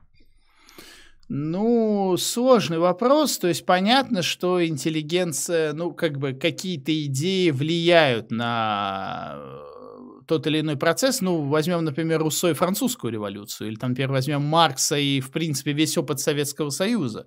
То есть здесь весь вопрос, как бы, как бы развивались бы эти события в отсутствии этих идей, то есть к чему бы они оперировали. То есть э, там, э, ну, опять же, я просто не сторонник того, что вот история развивается вот таким заранее запрограммированным сценарием, а философы просто как такие попутчики за ней гоняются и описывают. Ну, вопрос, говорю, неоднозначный, это требует какого-то серьезного исследования. Ну, скажем так, я думаю, что все-таки, конечно, идеи могут оказать вот какое-то влияние на характеристики того или иного процесса, в том числе как лучше там что-то сделать. То есть, как бы вот в этом плане Руссо, несомненно, повлиял на французскую революцию, например. Ну, кстати, есть же работа Сартра, коротенькая, там, по-моему, даже диалог у него с, не помню уже с кем, du rôle d'intellectuel dans un mouvement révolutionnaire, да, роли интеллектуала в э, революционном движении. Э, ну, у меня была, кстати, книжка «Мыслящий тростник», которой нет на русском, то есть, ну, вернее, русский оригинал – где-то там утерян в архивах КГБ. Может быть, когда-нибудь доберусь, да не, если когда-нибудь эти архивы откроются, или кто-нибудь когда-нибудь доберется. А вышла она по-английски в итоге в 88 году в Лондоне. А, ну, в общем, если очень коротко, то мне кажется, что интеллигенция не была, вопреки, кстати, тому, что, кстати, многие консерваторы у нас считают движущей силой революции, но она была в значительной мере катализатором революции. И она позволила революции найти свой язык, то есть выразить свои требования, свои понятия, свою культуру и так далее. Вот. А, ну хорошо, продолжаем. Так, вот тут Борис Юрьевич пишет, что э, в книге «Марксизм. Введение в социальную политическую теорию». Вот mm. там вот вы в вступлении вот этот анекдот рассказываете. Я Кстати, скажу хуже. Я сейчас заканчиваю новую книжку, и там я его тоже расскажу повторно. Кстати, касательно вот э, консерваторов и влияния идеи, есть же такое направление в Америке, как палеоконсерватизм, mm-hmm. и есть там такой сумасшедший э, писатель Патрик Бьюкинен. Mm-hmm. Его, ну, его называю, э, у нас называли американский Николай Стариков, фактически. Mm-hmm. У него, ну, если совсем вкратце, у него идея, что вот движение хиппи, там, новых левых, ЛГБТ, это все было секретным проектом КГБ по развращению американской нации, христианской нации. Ну, как у нас, наоборот, объясняют, что, там, не знаю, появление голубых, это, наверное, коз, козни этих самых... ЦРУ. ЦРУ, да. Вот, ну, хорошо. Вот вы сейчас сказали, что еще раз этот анекдот используете, а вроде есть такая крылатая фраза, что дважды повторенная шутка это глупость, а трижды это уже анекдот. Ну, видимо, вот. так. Так, тут такой вопрос у зрителей. А вот как вы считаете, что произойдет э, с философией как специальность в высших учебных заведениях после перехода с, от баллонской системы на какую-то другую, вот, которую планируют у нас в вузах? И вот э, втор, втор, вторая часть вопроса. Э, на какие, в какие вузы э, стоит всего идти, если хочешь поступить на специальность философия в России? А, ну, во-первых, касательно вот выхода из системы, пока реально непонятно, что к чему это в итоге приведет. Я очень надеюсь, что они не будут пять лет возвращать, потому что все-таки, ну, при всех прелестях советской системы на систему бакалавр-магистр перешли уже, ну, практически все. Mm-hmm. То есть даже Китай и Индия, на которые вот официальная пропаганда сейчас так молится, даже там существует эта система. Mm-hmm. Поэтому я надеюсь, что они, ну, хотя бы сохранят бакалавриат и магистратуру. Я не говорю, что не надо это реформировать. Надо. То есть меня действительно самого удивляло, что можно там из э, технического бакалавриата поступить в гуманитарную магистратуру. То есть, ну, модернизируйте, кто вам не дает. Э, Другое дело, что, ну, как бы, вы просто, ну, добровольно просто выстрелите себе в ногу, что к вам вообще никто приезжать учиться не будет, потому что просто непонятно, как бы, а что ты за пределами этой страны с этим дипломом будешь делать. Вот, касательно философии, ну, э, не думаю, что здесь зависит именно от баллонской системы. Здесь скорее вот от того, как построено, в принципе, философское образование. В России, повторюсь, оно по большей части континентальное. Поэтому, ну, не знаю, как будет в дальнейшем, но, в принципе, вот в основном э, чаще всего, конечно, вот э, молодые авторы находили себя в русле вот континентальных философов, чем аналитических, хотя есть исключения. Касательно же вузов, ну, я бы порекомендовал, ну, есть, скажем, классические философские факультеты, это МГУ, это СПБГУ, хотя в СПБГУ теперь институт философии, а не факультет. Э, есть институт философии РАН, хотя там только аспирантура. А, есть высшая школа экономики, школа философии и культурологии тоже достаточно хорошая. Ну, есть э, Шанинка и Европейский университет, в конце концов. Вот, есть Шанинг. Ну, Шанинки, э, там бакалавриат, по-моему, нет бакалавриата философского. Есть политическая нет. философия, да. его э, Юдин и Олейников. Да, да, да. Но это именно политическая философия. Ну, в том числе. Вот. А, ну, больше, мне кажется, Европейский университет, если уж... В Европейском университете есть смотреть. магистратура, практическая философия, есть аспирантура. Так mm-hmm. что, но, ну, бакалавриат, опять же, ну, можете вот поступать в МГУ или в вышку, как бы... А, ну, в МГУ все было нормально, неплохо, по крайней мере. Но сейчас сменилось руководство, я просто не знаю, что сейчас... Да, Миронов же умер, умер потому Да, Миронов что... умер, и после него я не знаю, что происходит там. Ой, да, а, но... Но, в принципе, пока он был жив, в общем, планку держали. Да, да. А, просто не знаю, что теперь.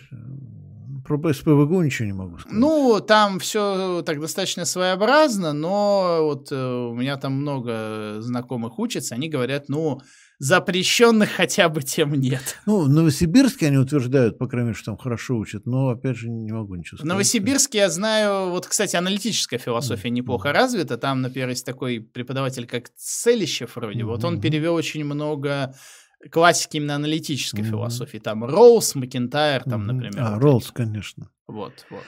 Вот, а, но, а, кстати, еще одна проблема, что у нас же критически мало часов э, отводится на философию ну, в обычных э, программах вузовских. И я бы еще отметил, что То есть я даже не понимаю, зачем. Лучше тогда вообще может не преподавать, потому что это что, 12 часов на всю мировую философию, по-моему, отводится. Ну вот, э, понимаете, еще проблема в чем? Э, Философию в непрофильных вузах и на непрофильных факультетах, как правило, преподают очень плохие кадры. Вот я не хочу никого обидеть, но к сожалению, отправляют читать курсы по философии на непрофильной специальности далеко не лучшего сорта сотрудников. Вот я даже э, вот расскажу такую историю. Я не, ну, недавно помогал младшему брату, вот он вообще на строителя учится, вот он, у него была философия.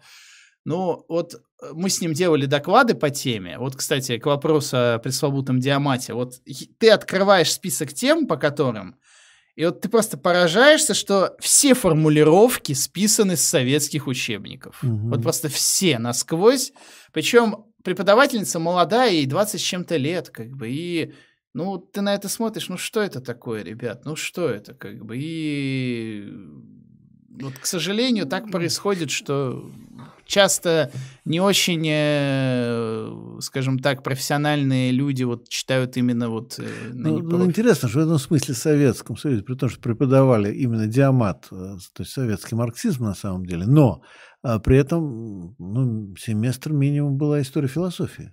Не, на факультетах преподавали и в советское время хорошо. Да, да. Другое Ну, дело, Я имею в виду ну, ну, на непрофильных, да? другое дело, что, к сожалению, на непрофильных кафедрах часто брали там, э, господи, секретарей комсомолов. Нет, это все правда. Ну, это- говорю, на историю философии преподавали на непрофильных э, факультетах достойно. Да. Достойно, и Ну это да. было важно.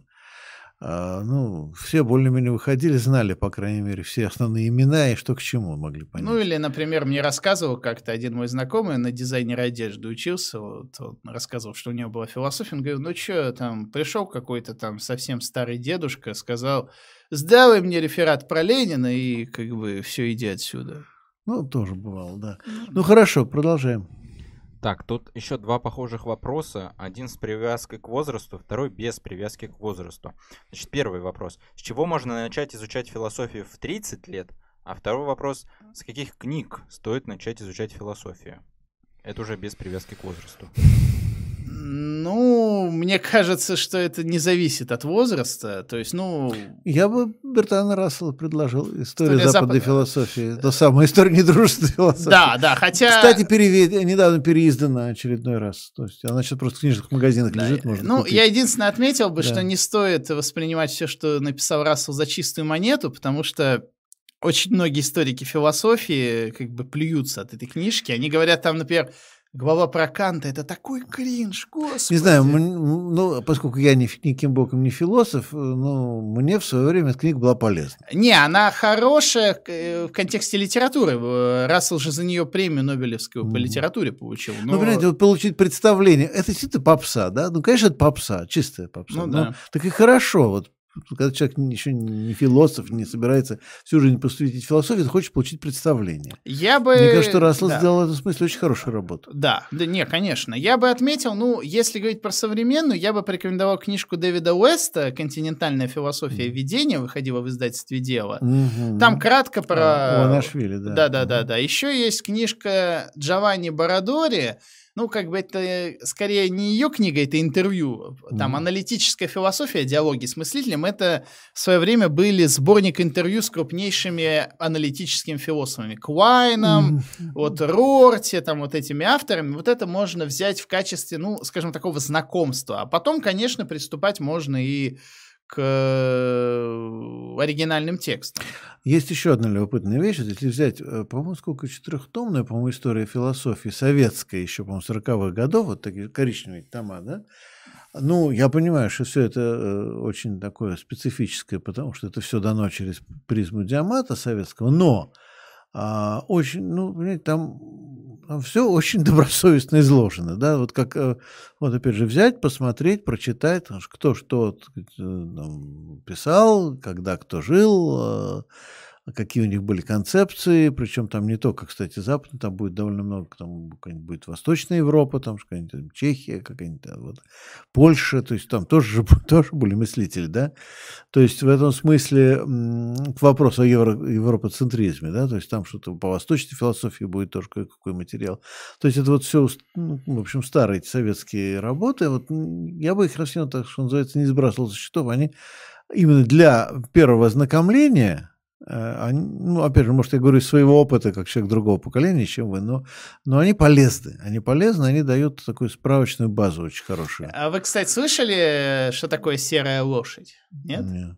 Вот это, теперь ваша очередь рассказывать это, анекдоты. Ну, это да? не анекдот, это да. просто такая история. Э, так называли первые, ну, не совсем первые, но вот послевоенные студенты философских факультетов э, трехтомник истории философии. Вот А-а-а. «Серая лошадь» было три толстенных тома. А, значит, а был четырехтомник Это еще. уже позднее, это уже, по, это уже позднее. А, стоп, и что есть философская энциклопедия советская, между прочим. Она, конечно, там все читать подряд нельзя, но там можно кое-что выручить. Я еще не рассказал, там просто особенность в чем. Дело в том, а что... лошадь? Сер... А, потому что там значок какой-то был, и говорили, он похож на лошадь. Ага. И в чем особенность? Третий том э, довольно быстро стал дефицитным, потому что, во-первых, его забраковали, сказали, что там слишком сильно возвеличивают э, немецкую классику, говорят, э, ну, слишком как бы э, возвышают ее вот на фоне всего остального. Э, ну, надо, кстати, вот э, к вопросу про недружественную философию, ведь все-таки немецкой философией не прекращали заниматься даже во время Великой Отечественной войны. Конечно. Хотя, казалось бы, вот когда уровень германофобии, как бы он должен быть Ну, так слава богу, надо дать должное советской пропаганде. Вот, когда Эренбург начал писать «Убей немца» и так далее, то Сталин его поправил, что товарищ Эренбург ошибается. Естественно, со Сталином спорить было ну, да, да, да. не рекомендовано. Вот, а, так что ну, в этом смысле, кстати, надо дать должное. Вот советская идеология, она очень четко разграничила нацистский режим и э, немецкий народ. Ну, не будем забывать, что Маркс был немцем тоже. Ну да, он был относительным немцем, он был немецким евреем, жившим в Англии большую часть жизни, но тем ну, не менее. Да. Но тем не менее считал себя немцем. Но писал по-немецки. И считал себя немцем, кстати говоря. Несмотря на все то, что уже, уже совсем стал англичанином, но себя считал немцем. Вот, ну хорошо, продолжаем. Так, э, Сергей, вас просят рассказать про кочергу Витгенштейна. А, хорошо, хорошо. Интересно, это Вася пишет или нет? Ну ладно. А, в общем, в чем здесь особенность? Э, такая довольно известная байка. Вот, кстати, в тему байк. Эм, как-то после войны в Кембридже вроде бы выступал Карл Поппер, и рассказывал свое понимание философии. А тогда вот звездой э, Кембриджа был Витгенштейн. И в чем mm-hmm. суть? Поппер начал доказывать, что не все проблемы философии это проблемы языка. А Витгенштейн считал именно так. Угу. Но он рассказывал, что действительно, да, есть вот вечные философские проблемы, там, и их надо решать. Витгенштейн страшно разозлился, начал ругаться, Поппер ему так по-хамски начал отвечать, и ходит байка, что Витгенштейн э, подошел к камину, схватился за кочергу и замахнулся на Поппера. Но его там вот английские профессора сразу его остановили, как бы сказали, что ты делаешь, Людвиг, там и так далее. А он в итоге бросил ее обратно в камин и ушел, громко хлопнув дверью. Ну, у Витгенштейна был такой очень своеобразный нрав. И вот э, про эту кочергу даже книжку написали целую. Uh-huh. То есть вот это вот удивительно. Я, правда, не помню автора, к сожалению. Но то есть вот такая вот история, когда вот действительно скажем так, личные качества философов вот являются поводом для того, чтобы их э, запомнили в том числе. Ну, кстати, я только сейчас потому что надо, наверное, Валерия Анашвили позвать как-нибудь, который, он как раз занимается Вингенштейном. Да, я думаю, отличный стрим вот, получится. И при этом хорошо, хорошо рассказывает. И обожает байки тоже, кстати. Вот, ну, продолжим. Стоит ли ознакомиться с работами немецкого философа Артура Шпенгауэра и как в целом относитесь к данному философу? Ну, я признаюсь честно, Шопенгауэра не очень читал. Э, ну, мне как-то никогда он особо не нравился. Ну, скажем так, для понимания, например, того же Ницше Шопенгауэр, конечно же, необходим. Э, ну, кстати, в тему вот личных качеств, э, ну, Шопенгауэр был очень своеобразный, да, действительно, человек. Во-первых, он страшно ненавидел Гегеля, потому что Гегель был очень популярен, на его лекции собирались топы, а на Шопенгауэра особо никто не ходил как бы он писал про него о, даже оскорбительные там кляузы, что вот э, там э, вот, э, Гегель урод даже внешне, и как бы философия у него такая же. Еще Шопенгауэр не любил женщин. Ну, он писал, что они отвлекают меня от занятия философией. Нет, не знаешь, он их совсем не любил. Ну да, ну вот э, его называют... Э, я помню, у меня как-то один мой знакомый пришел на семинар по гендерным исследованиям. Э, ну, понятно, какой там контингент собрался. И он начал читать очень провокационный доклад о том, что основателем гендерных исследований является Артур Шопенгауэр. Ну, я и... пытался читать «Мир как воля и представление» в студенческие годы. Ну, нет, я даже, по-моему, дочитал до конца, но ничего не запомнил, вот я честно скажу. Ну, нет, ну, то есть, ну, ну нет, нет, если у меня примерно какие-то самые, так сказать, общие вещи спросите, наверное, могу ответить, но как-то я... Ну, у меня, правда, было не менее болезненно, но хотя бы я в Гегеле я пытался разобраться, и, в общем, даже, мне кажется, разбирался. А просто тратил, мучительно тратил время, страдал очень, ну, знаете, как эти самые ежики, да, которые да, так, да, ели да, колючки, да. Вот. А Шопенгауэр как-то не вызвал у меня желания в нем так разбираться, как я бился об Гегеле. Ну, объективно говоря, все-таки Шопенгауэр, ну, он повлиял, например, на Ницше, но mm. вот какого-то вот шопенгаурианства, как mm. учения, все-таки не возникло. То есть в этом плане он провалился. Ну, я сейчас скажу страшную одну вещь. Тут один мой знакомый, который, ну, тоже немножко занимался философией, а потом стал заниматься какими-то ориентальными практиками и так далее. А, что-то психологическими-то такими вещами. Вот. Но потом мне сказал, он говорит, у меня говорит, есть такое подозрение, ощущение, что от чтения Шопенгауэра снижается потенция. Вот. Поэтому так осторожнее, в общем, короче. Потрясающе. Вот, да. А, следующий вопрос. Что можете сказать об Александре Геличе Дугине? Как широко могут распространяться его взгляды в современности, если порассуждать? Ну, знаете, по поводу его политических взглядов я, пожалуй, ничего комментировать не буду. Как бы это довольно... Ну, как бы раньше мы, я скорее относился к этому как просто какому-то, ну, я не знаю, вот э, фриковатости. Сейчас это скорее вызывает э, страх, когда ты это читаешь. Ну, меня всегда в Дуге не удивляло что? Э, то, что это человек, который действительно хорошо знает современную западную философию. Да, да, То особенно есть, французскую, кстати. И немецкую тоже. Он, э, ну, во-первых, он полиглот, он кучу языков угу. знает. И вот меня интересовало, как с такими взглядами, как у него, можно вот все это знать досконально и это как бы уметь преподавать. Вот я никогда этого не понимал. Ну, как бы, я знаю, что Дугин имеет и на Западе, даже до всех этих событий имел некоторую популярность. Ну, как бы, мне кажется, что это вот скорее такая определенная солянка из разных авторов. Там из Хайдегера, там что-то и от Шмидта у него есть, и от Юнгера, там вот в этих... Ну, эклектика. Ну да, но как бы, скажем так, э, я не... Э, не, экле, я... Есть и хорошие эклектики, даже Агамбана можно эклектиком mm-hmm. назвать. Но как бы а, у Агамбана есть многие темы, которые он хорошо развивает в отдельных работах. У Дугина я этого, к сожалению, не вижу. Ну, как бы а, то, что он говорит как политический комментатор, это, конечно, ну, сейчас это просто страшно. Мне кажется, что Дугин никогда не был именно философом, он философствовал. Возможно. Это немножко да. разные вещи. Когда человек сидит и говорит, а вот, кстати, да, и там очень так сказать, заумно рассказывает какие-то свои соображения. При этом у него, кстати, на удивление, у него какое-то э, жуткое количество ученых степеней. Ну, это, это Он канди... учебная степень, ученый, простите, степень, это отдельная. Он и кандидат философских наук, доктор политических и доктор социологических. Mm. То есть это вообще удивительно. Ну, хорошо, Олег, продолжим. Так, следующий вопрос. Если философию Гегеля нельзя изложить по-французски, можно ли ее изложить по-русски?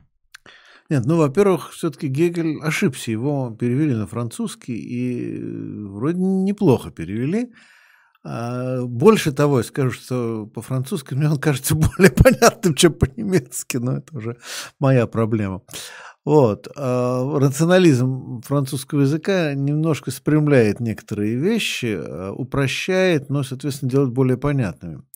А как раз на русский, как ни странно, переводить Гегеля легче. В каком смысле? А он адекватнее русскому языку, потому что структура русского с немецким ближе. То есть, например, французам очень трудно придумывать слова. Вот это тоже сказать, Dasein, да, допустим, там вот это все. Ну, как, или, допустим, тоже я спрашиваю, das Man, да, как это перевести? Ну, никак, не, не, по-французски, а как это? А французский вообще среднего рода, да? Das Man, то есть э, человек в среднем роде. Что такое? Вот оно, да, человек не, так сказать, человек не, ну, то есть усредненный, вот это вот нек, некое усредненное усредненное человеческое существо, которое лишено, так сказать, индивидуальных качеств, да, а, а оно говорит, да.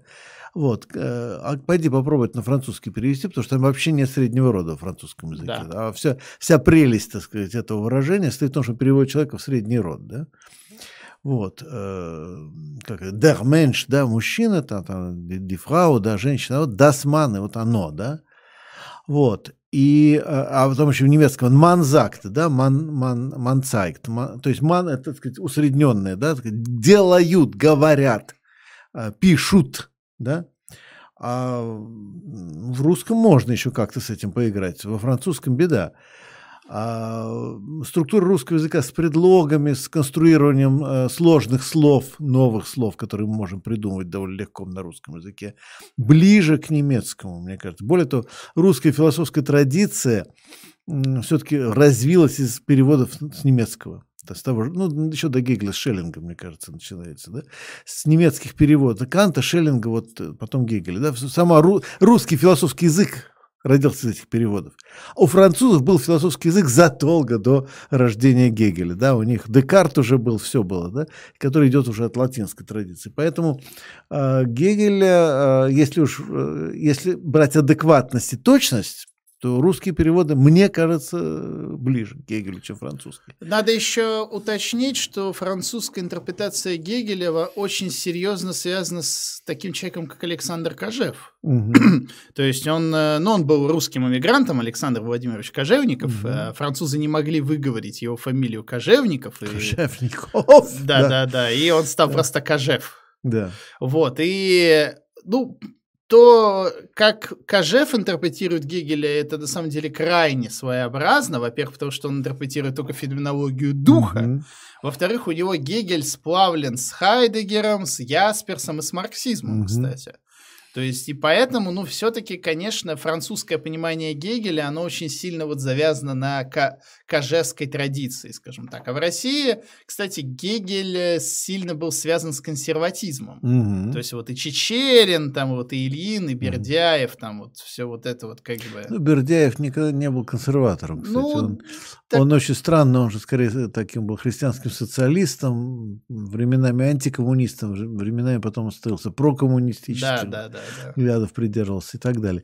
Но а, он же все время пока подчеркнул, что от веховцев остальных он дистанцировался, хотя он был тоже частью сборника. Вот. А, но а, в любом случае, короче, если говорить о переводах, да, я думаю, что труднее переводить на английский и на, и труднее на французский, да, легче на русский, но, наверное, на германский языке вообще проблем нет, такой шведский, не знаю. Ну, может быть, на финский можно переводить легко, но не могу судить, потому что финны тоже конструируют слова, у них тоже такая особенность языка, что они как раз финский язык очень много конструируют. Вот, ну хорошо, продолжим. Так, следующий вопрос. Сергей, как вы оцениваете э, ваши дебаты с Михаилом Балбусом на Рабкоре? Про что у вас был спор и в чем можете признать свою неправоту? Ну, я, кстати, я все наконец ждал этого вопроса. Ну, я на самом деле скажу, что дебаты действительно вышли так себе, на мой взгляд. Ну, я не думаю просто, к сожалению, что они могли получиться какими-то другими. Я просто изначально, во-первых, скажем так, со скепсисом относился к этой инициативе, э, но так как они все-таки прошли, э, как бы были светлые времена, когда могли спокойно про философию обсуждать. Но просто там проблема в чем, понимаете, вот э, часто происходит диалог между людьми, которые вот оперируют разными категориями, но проблема в том, что если оппонент соглашается разговор... оперировать категориями оппонента, он просто, ну, вынужден, скажем так, играть под его дудку. По этой причине просто, ну, проблема в чем? Вот э, там я делаю определенные суждения, Михаил делает определенные суждения, мы просто друг друга не понимаем просто по той причине, что если мы начнем, э, скажем так, пытаться аргументировать те посылки, на основании которых мы основываем свои суждения, просто, ну, там, либо моя позиция разрушится, либо позиция Михаила разрушится, как бы. И вот я просто вот, э, когда даже там задавал вопросы, ну, как бы у Михаила, на мой взгляд, на мой взгляд, у него просто две проблемы есть. Первое, это, опять же, то, что Изначально он использует огромное количество посылок, которые почему-то человек, который с ним спорит или обсуждает, должен принимать как самые очевидные. Ну, то есть, как бы, вот вы делаете определенный тезис, ты задаешь вопрос, а почему так? Угу. Вот, и ты это должен э, объяснить за счет, скажем так, э, довода в эту угу. сторону посылки. А ты говоришь, а я не разделяю эту изначальную посылку, почему? Вот, и в результате просто посылки объясняются либо риторической убедительностью, либо идеологической ангажированностью. Типа, ну, раз ты левый, значит, ты должен там негласно диамат принимать. И второе, просто, ну, я вот не понимаю, зачем высказываться об авторах, которых вы не читали. Ну, я просто не понимаю. Ну, как бы в чем проблема сказать там, то там, я не читал Альтюсера. На самом деле, кстати, далеко не самый важный философ 20, даже 20 века. И как бы, ну, не читал и не читал, в чем проблема? Ну, как бы, раз уж, э, я все-таки считаю, раз уж э, вы записали ролик с критикой, ну, как бы, извольте отвечать за слова. То есть, э, вам задают прямой вопрос, назовите базовое понятие. Вы не называете. Ну, как бы, о чем здесь можно говорить? Ну, дебаты действительно вышли довольно, на мой взгляд, провальными, но Скажу вам, вот признаюсь в таком своем злобном намерении, моя главная цель в этих дебатах была какая? Просто поймать э, на незнании вещей, о которых э, Михаил говорил с абсолютно серьезным и спокойным лицом. Я считаю, что вот эту цель я выполнил, э, остальное, ну, на моей уже совести. Ну хорошо, я думаю, потом спросим как-нибудь Мишу, что он об этом думает. Да, вот. Хотя действительно, на мой взгляд, дебаты были неудачными, потому что вы говорили на разных языках. Я совершенно. с этим согласен. И я как модератор, в общем, был сильно растерян, потому что я тоже был я... это совместить, и я не знал, как это совместить. Я абсолютно согласен. Да. Вот, ну продолжим. Так, такой вопрос. У некоторых есть представление о тотальной детерминированности всего бы бытия. Ох, какое сложное слово. Инком инкомпатибилизм. Вот. А как инкомпатибилизм, Бори... да, несовместимость. Инкомпатибилизм. Да. Как Борис Юрьевич и гость на это смотрят? Как доказать непредрешенность быты... бытия? Физики отрицают предрешенность. Ну, физики, во-первых, отрицают. Предрешенность, понимаете, я... тут есть одна проблема. Что мы понимаем под свободой и под случайностью? Потому что можно так интерпретировать свободу, а, что она будет безграничной, или, наоборот, э, так интерпретировать детерминированность. То есть, допустим, вот я совершаю некий выбор, да, я совершаю некие действия. И вот можно сказать, а, вот он совершил этот выбор, и он свободен. Это одна интерпретация будет, да, вот я совершил действие, пошел направо или налево, вот я стою, вот рыцарь перед, или там Витязь, да, этот самый, э, господи, чья же эта картина-то, Витязь на распутье, ну, перед камнем он сидит там. Не, ну, каюсь, не помню. Я тоже вдруг вылетел из головы, ну, классика русской живописи, да, вот он. Воснецов, Борис Юрьевич. А? Воснецов. Воснецов, а, да, господи, да, да, боже мой, конечно, Воснецов, ну, просто вылетел из головы, извините, пожалуйста.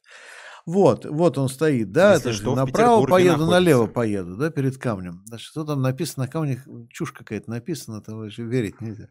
Вот, хотя там, значит, там есть много по этому поводу анекдотов. Ну вот, но вот он поехал направо, значит, и он сделал свободный выбор, да, то есть это свободный выбор. Он посмотрел туда, посмотрел сюда, посмотрел, поехал направо. Вот.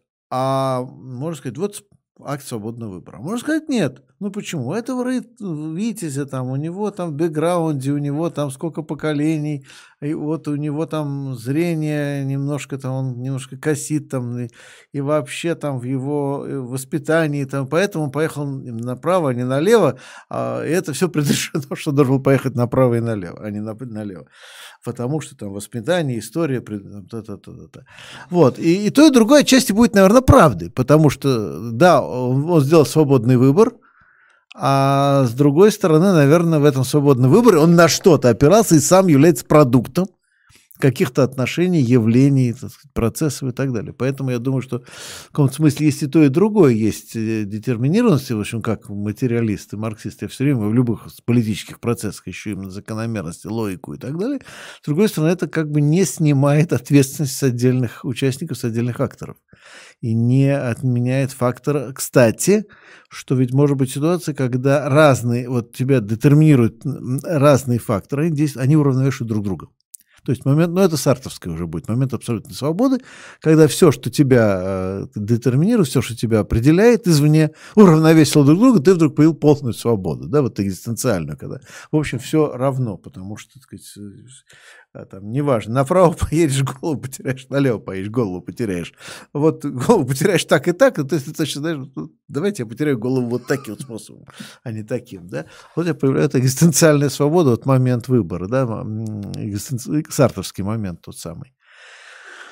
Вот, не знаю, Сереж. Ну, я бы отметил, наверное, ну, что для меня как бы это связано с тем, что, ну, действительно есть причины каких-либо там событий, там, но проблема в том, что мы зачастую не знаем, какая именно причина в итоге станет ключевой детерминантой. То есть вот, вспоминая дебаты, ну, понятие структурной причинности, здесь можно это, в принципе, использовать.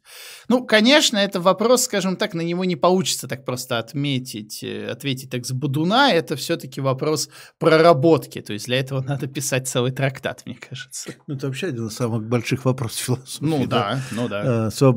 Детерминизм, свобода воли, это как бы, ну, так, начиная... Ну, на него, э, да, если... это один из, строго говоря, это один из, вот, одно из подразделений основного вопроса философии, по большому счету. Ну да. да, ну то есть, если мы говорим там про основные вопросы да. философии, ну, как вот, то... да, ну, это, он, э, э, это одна из эманаций основного вопроса философии, строго говоря, да. Ну, да. Один, я бы так да. сказал, это один из главных тем для философской да, рефлексии. Да, да, поэтому это, извините, древний грек. Поэтому мы тут вряд ли ответим на этот вопрос окончательно.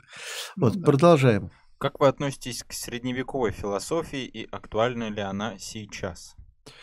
Ну, сложно на самом деле. Если взять того же Фому Аквинского, ну, скажем так, некоторые к нему обращаются. Но вот, например, я недавно был на защите диссертации вот, э, по такой интересной специальности, как политическая теология. Mm, То есть интересно. это вот интересно. Ну, как бы скажу сразу, там к э, религии это не имеет большого И отношения. к теологии революции тоже, или теология освобождения. Это да? скорее связано, сейчас скажу, это попытка анализа, как связаны современные вот наши представления о политике, там, о, юри, о юриспруденции, о власти с христианской религией. То есть, ну вот, например, mm понятие суверенитета как понятие всемогущего Бога, mm например.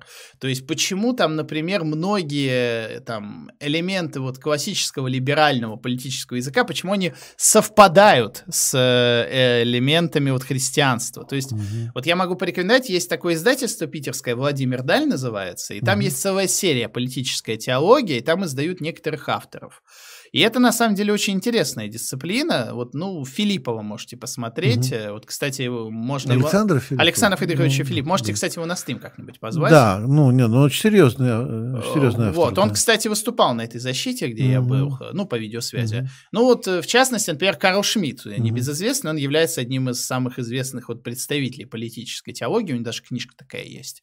Вот, то есть, вот, э, ну, учение средневековых христианских философов, ну, понятно, что его, ну, трудно использовать в такой не... Прагматики 21 да, века. Да, да, да. Но, скажем так, для исследований многие современные авторы, кстати, христианства обращаются. Агамбен, там, например, mm. у него есть книга «Как связана современная экономическая этика с христианством», mm. там, например. Я не помню, «Генеалогия экономики», как так называется. Mm. Вот. Э, и, кстати, вот э, некоторые изучают даже исламскую теологию. Mm-hmm. Вот есть, например, я вот даже как-то шутил, что В связи, наверное, с тем, что вот академический обмен э, накроется медным тазом, я шутил как-то у себя ВКонтакте. Может, мне вместо постструктурализма там заняться политической теологией ислама, например. Mm-hmm. То есть вместо Парижа Тегеран меня ждет.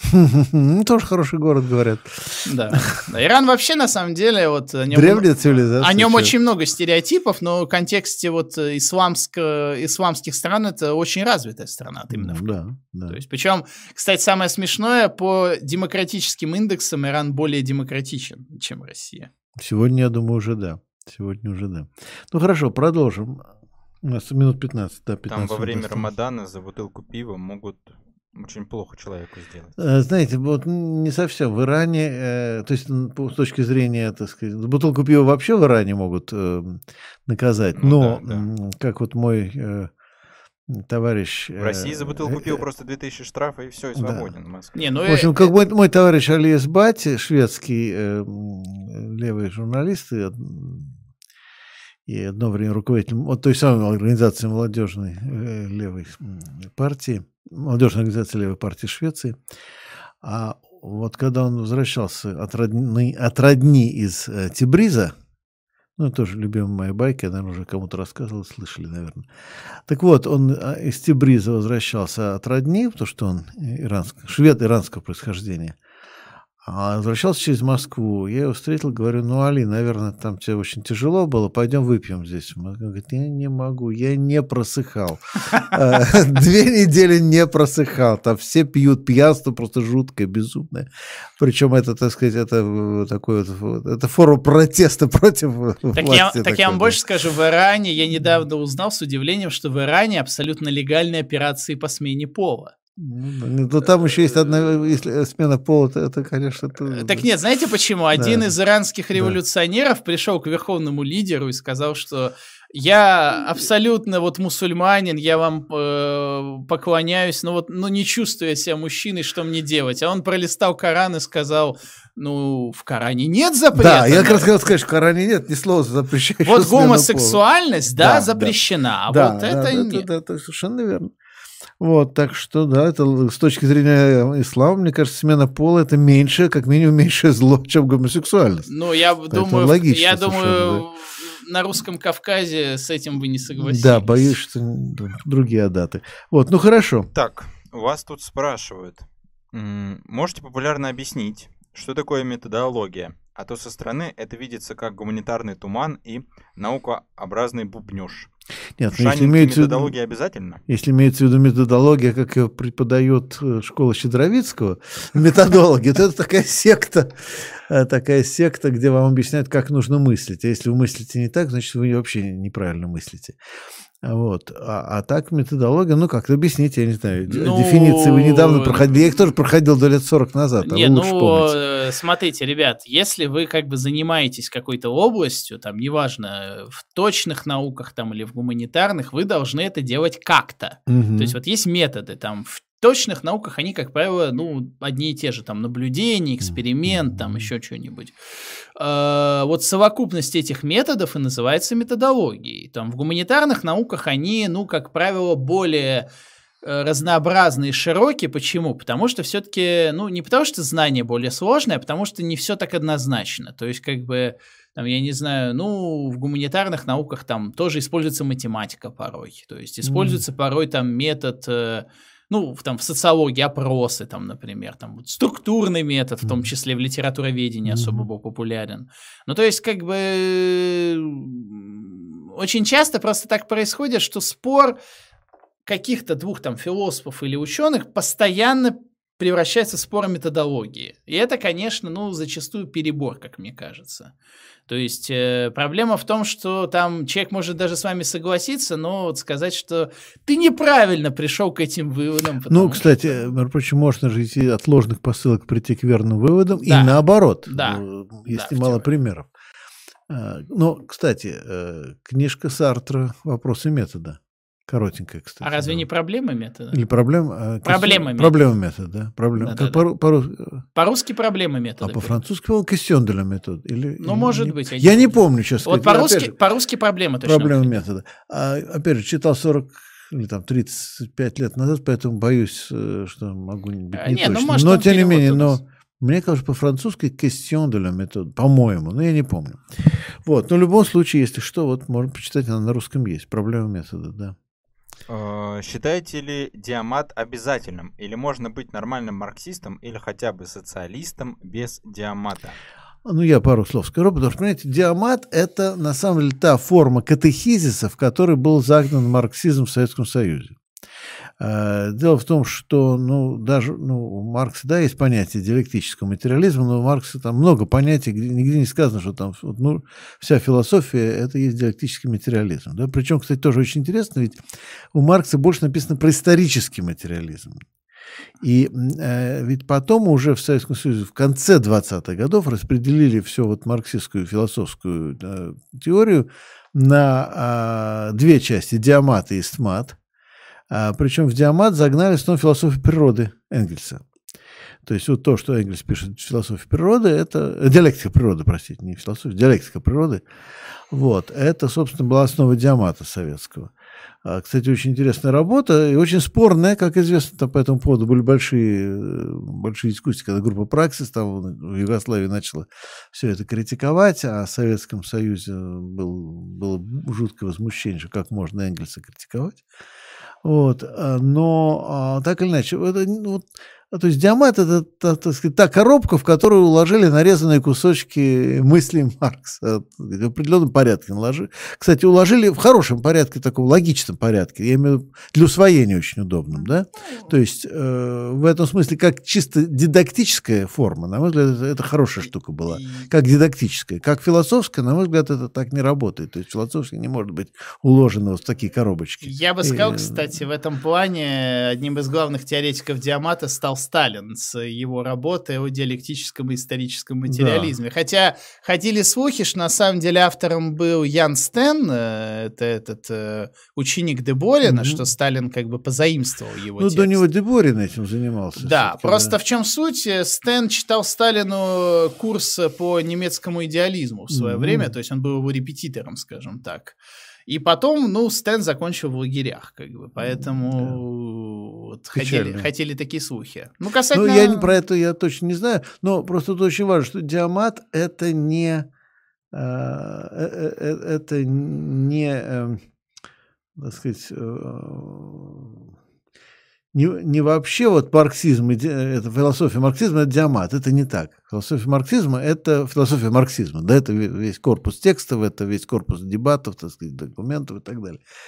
Вот. А диамат – это вот некая, на мой взгляд, дидактическая система, которая потом заменила э, сказать, вот дидактику, способ встроивания, так сказать, для э, людей вот в некую систему понятий, заменила уже э, этим сами понятия. Да? То есть э, вот теперь вот просто вот вы выучите это наизусть, и все будет хорошо у вас. Вот. Хотя вот те, кто пытаются вообще просто диамат выбрасывают за борт, я с, этим, с ними не согласен, потому что в плане вот, так сказать, дидактическо-педагогическом, как вот если начать да, прочитать, да, эти все системы понятий, представлений, ну, как такой вот, так сказать, справочный исходный материал, мне кажется, это может быть полезно.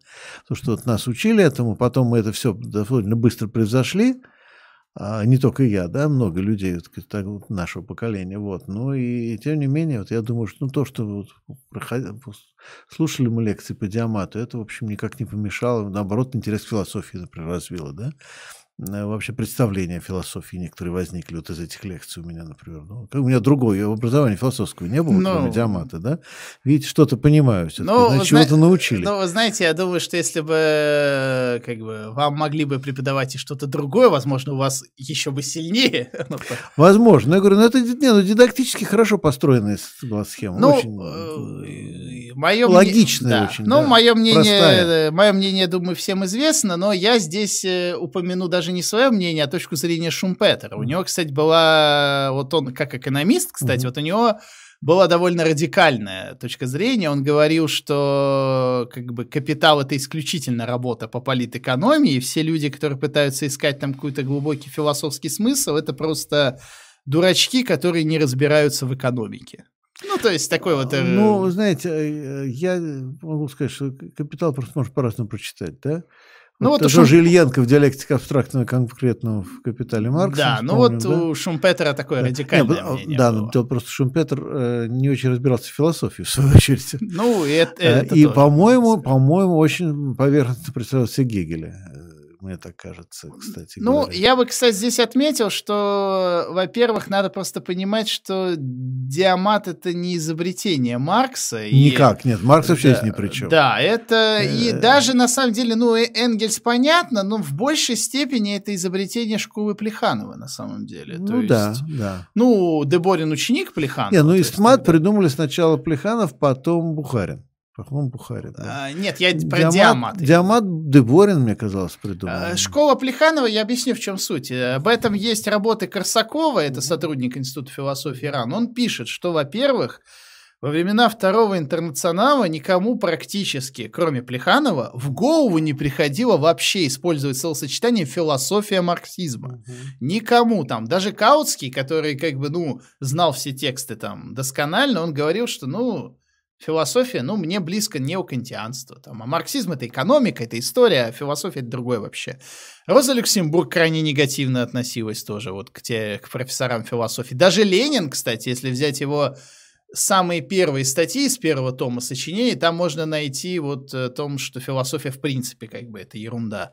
А вот Плеханов был, наверное, единственный, кто пытался вот сделать из этого какую-то философскую теорию, и вот в итоге это ну, в советское время и закрепилось. То есть вот то, что называли диаматом. Проблема вся в том, что здесь, э, как говорил Шумпетер, истмат в диамате на самом деле не сильно-то и нуждается. То есть, как бы, если вы хотите там вот заниматься там описанием общества, то вам, в принципе, ну, не нужны вот эта вот э, философия природы, потому что, как бы, это вам мало просто пригодится. Ну, это моя позиция. Ну, тоже. Были потом интересные американские работы, которые реинтерпретировали советскую диалектику природы, советские исследования по философии природы, говорили, что, как ни странно, это, это как, так сказать, как одна из возможных версий э, методологии для естественных наук – может быть использовано. Но тут любопытная вещь, что это как раз писали американцы, а советские ученые, наоборот, чур-чур меня, не надо мне этого. Так всего. не, вообще, на самом деле, философия да. природы в контексте современной философии – это очень популярная тема. Угу. То есть, вот, Но это ушло к американцам как раз, да? Ну вот, например, есть такой автор американец мексиканского mm-hmm. происхождения Мануэль Деланда, то mm-hmm. есть вот он этот э, делезианец в том числе, mm-hmm. вот он развивает современную философию природы, у него вот э, теория ассамбляжа, то есть mm-hmm. все ассамбляж, то есть это сборка, то есть mm-hmm. человек это ассамбляж там биологии, mm-hmm. там каких-то вещей, там, которые на него оказывают влияние, mm-hmm. там может техники, mm-hmm. и вообще все является ассамбляжами, это вот у него такая вот теория, то есть на самом деле философия природы сейчас довольно популярное явление. Ну как раз в России России полностью утеряна, потому что вот страх перед повторением диамата убивает, ну, вот, сказать, саму даже сам постановку вопроса. Ну, просто проблема в том, что как бы люди просто боятся, что их посчитают какими-то фриками. Да, да, да. Ну, вот, ну хорошо, у нас э, Давайте вопросы еще... остались еще. Э, да. Ну, давайте быстренько пройдемся по вопросам, и будем завершать. Ну, это философский вопрос. Я не знаю, как вы по ним быстро хотите проходить. Это хорошая тема. Как быстро к Гегелю, да, коротко, да. популярный по-французски, да, поехали. Да. Так, такой вопрос тогда. Как с точки зрения политической философии стоит относиться к войнам в целом и к СВО в частности?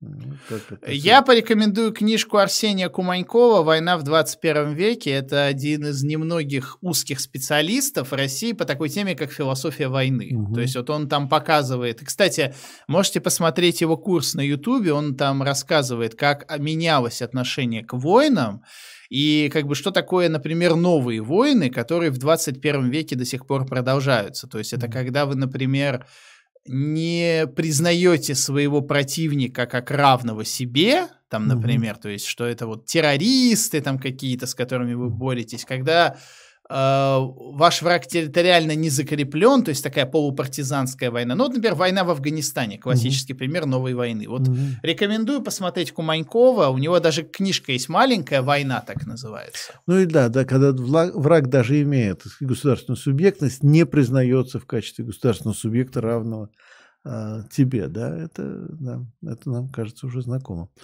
Теперь уже. Да, ну продолжим. А, так, как можно ознакомиться с метамодерном?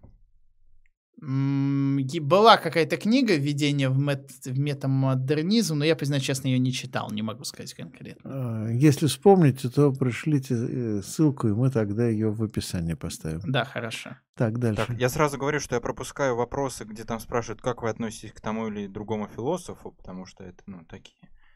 Э, ну, можете один-два задать. Ну, я, нет, тут просто другие вопросы есть, где, ну, угу. они такие ну, более а не просто отношение к, определенному, к определенной личности. Значит, такой вопрос. Почему левая мысль упорно игнорирует философию Востока, Китай, Индия, Япония, Персия? Можно ли это назвать европейской колониально-имперской философией? Ну, я все-таки продолжаю считать, что философия на процентов 80, если не больше, это все-таки Запад. Как бы. Ну, как бы не потому, что мне так хочется, ну, это факт. Как бы. Ну, восточная философия, к сожалению, это либо религия, как бы, э, ну, а в религии, к сожалению, ну, там нет аргументов, там, как правило, догмат. То есть, либо mm-hmm. ты это принимаешь, либо ты это не принимаешь. А, ну, как бы, ну, хорошо, там есть конфуцианство, там есть даосизм. Не, ну, почему? Ну, есть Авиценна, Аверес, так сказать, если взять арабских, средневековых авторов, да? Ну, вот можно вот. взять даже... Но они, между прочим, аристотеля... аристотелианцы, да? Маймонит да, какой-нибудь, да, там, Аль-Фараби, да. это что же около платоники? Да, то есть, вот, то, то есть они же, вот арабы, это средневековые, они же от греков идут очень сильно, это продолжение греческой традиции. Ну, вот, как бы, что ну, здесь вот, восточное, поэтому, не, ну, поэтому в этом смысле арабская мысль очень тоже достаточно западная, да. Про персидскую не знаю, просто я с ней не знаком. Но а китайцы, китайцы вообще очень интересно, потому что была такая работа, не помню, чья уже, где изучалось, как европейские философские категории интерпретируются в китайских иероглифах. И появляется, там получалось очень, смеш... очень интересное смещение происходит. Да? Это же касалось и Маркса, кстати говоря, и Гегеля и так далее. Я могу вам сказать... она китаизируется тоже очень сильно европейской мысли. Если переписать иероглифами, то а, некоторые понятия сдвигаются и так я, далее. Я могу вам сказать, что на самом деле, вот я общался со своим знакомым китаеведом, в Китае сейчас огромный бум философии, угу. там куча крутых авторов, угу. интересных авторов. Проблема в том, что из-за того, что китайский язык крайне специфичен, все это остается за пределами Китая и наружу ну, в пределах не, Китая. Да, да, в пределах Китая, и не очень много чего переводят. А жалко, потому что есть и китайские хайдегерианцы, китайские шмитианцы есть. Все, там, что, не, ну, там большая страна, и, кстати, много университетов и сильных университетов. То есть там это все огромный полет. Да. Ну хорошо, продолжим. Так, а, на Востоке философия предназначена для духовного пути освобождения проповеди. Скажите, а какое предназначение философии на Западе и где сильнее социальное измерение философии? Ну, я уже на это отвечал по поводу соотношения западной и восточной. Нет, ну я могу э, суммировать, чтобы очень коротко, потому что дело в том, что э, европейская философия все-таки так или иначе э, была частью позитивной науки. И, э, собственно, из философии, именно из философии выделились в значительной мере и математика, и физика, и естественные науки, понятно, с одной стороны, и гуманитарные науки все, ну, кроме истории, может быть, да, которая с самого начала была даже у греков отдельно, но из философии, в общем, ну, социология, политические науки, не знаю, так далее, все это вылезло из философии. И, а, а, а, Восток, да, это, так сказать, путь, э, путь человека и путь общества, но в нерасчлененном виде, то есть европейская философия дает исходные позиции, вот ту самую методологию, да, методы, способы а, а, а, изучения и осмысления чего-то, да, критерии осмысления, в то время как Восток дает нам, наоборот, синтез. В этом смысле, да, тот же самый дзен не случайно до сих пор вполне популярен и жив да, в восточной практике, но просто немножко другая тема для разговора, мне да, кажется. Да, может быть, кого-то позовем, кто специалист именно по восточным вот, духовным так сказать, темам, да, ну, не обязательно духовным практикам, но сказать, концепциям, да, угу. вот. Восточной мысли, условно говоря. Вот, кстати, например, вот западная восточная мысль, а, это да, а вот западная восточная философия, это не так Потому работает, что не да. каждый мыслитель да. является философом. Да, совершенно верно, да. А, Олег? А, ну, все. А, ну, отлично, мы тогда прошли все основные этапы. Значит, дорогие зрители, по порядку, как всегда. Во-первых, подписывайтесь на наш канал. Вот мы недавно, как я уже сказал, выяснили, что у нас очень мало подписывается зрителей. Смотрят, смотрят и не подписываются.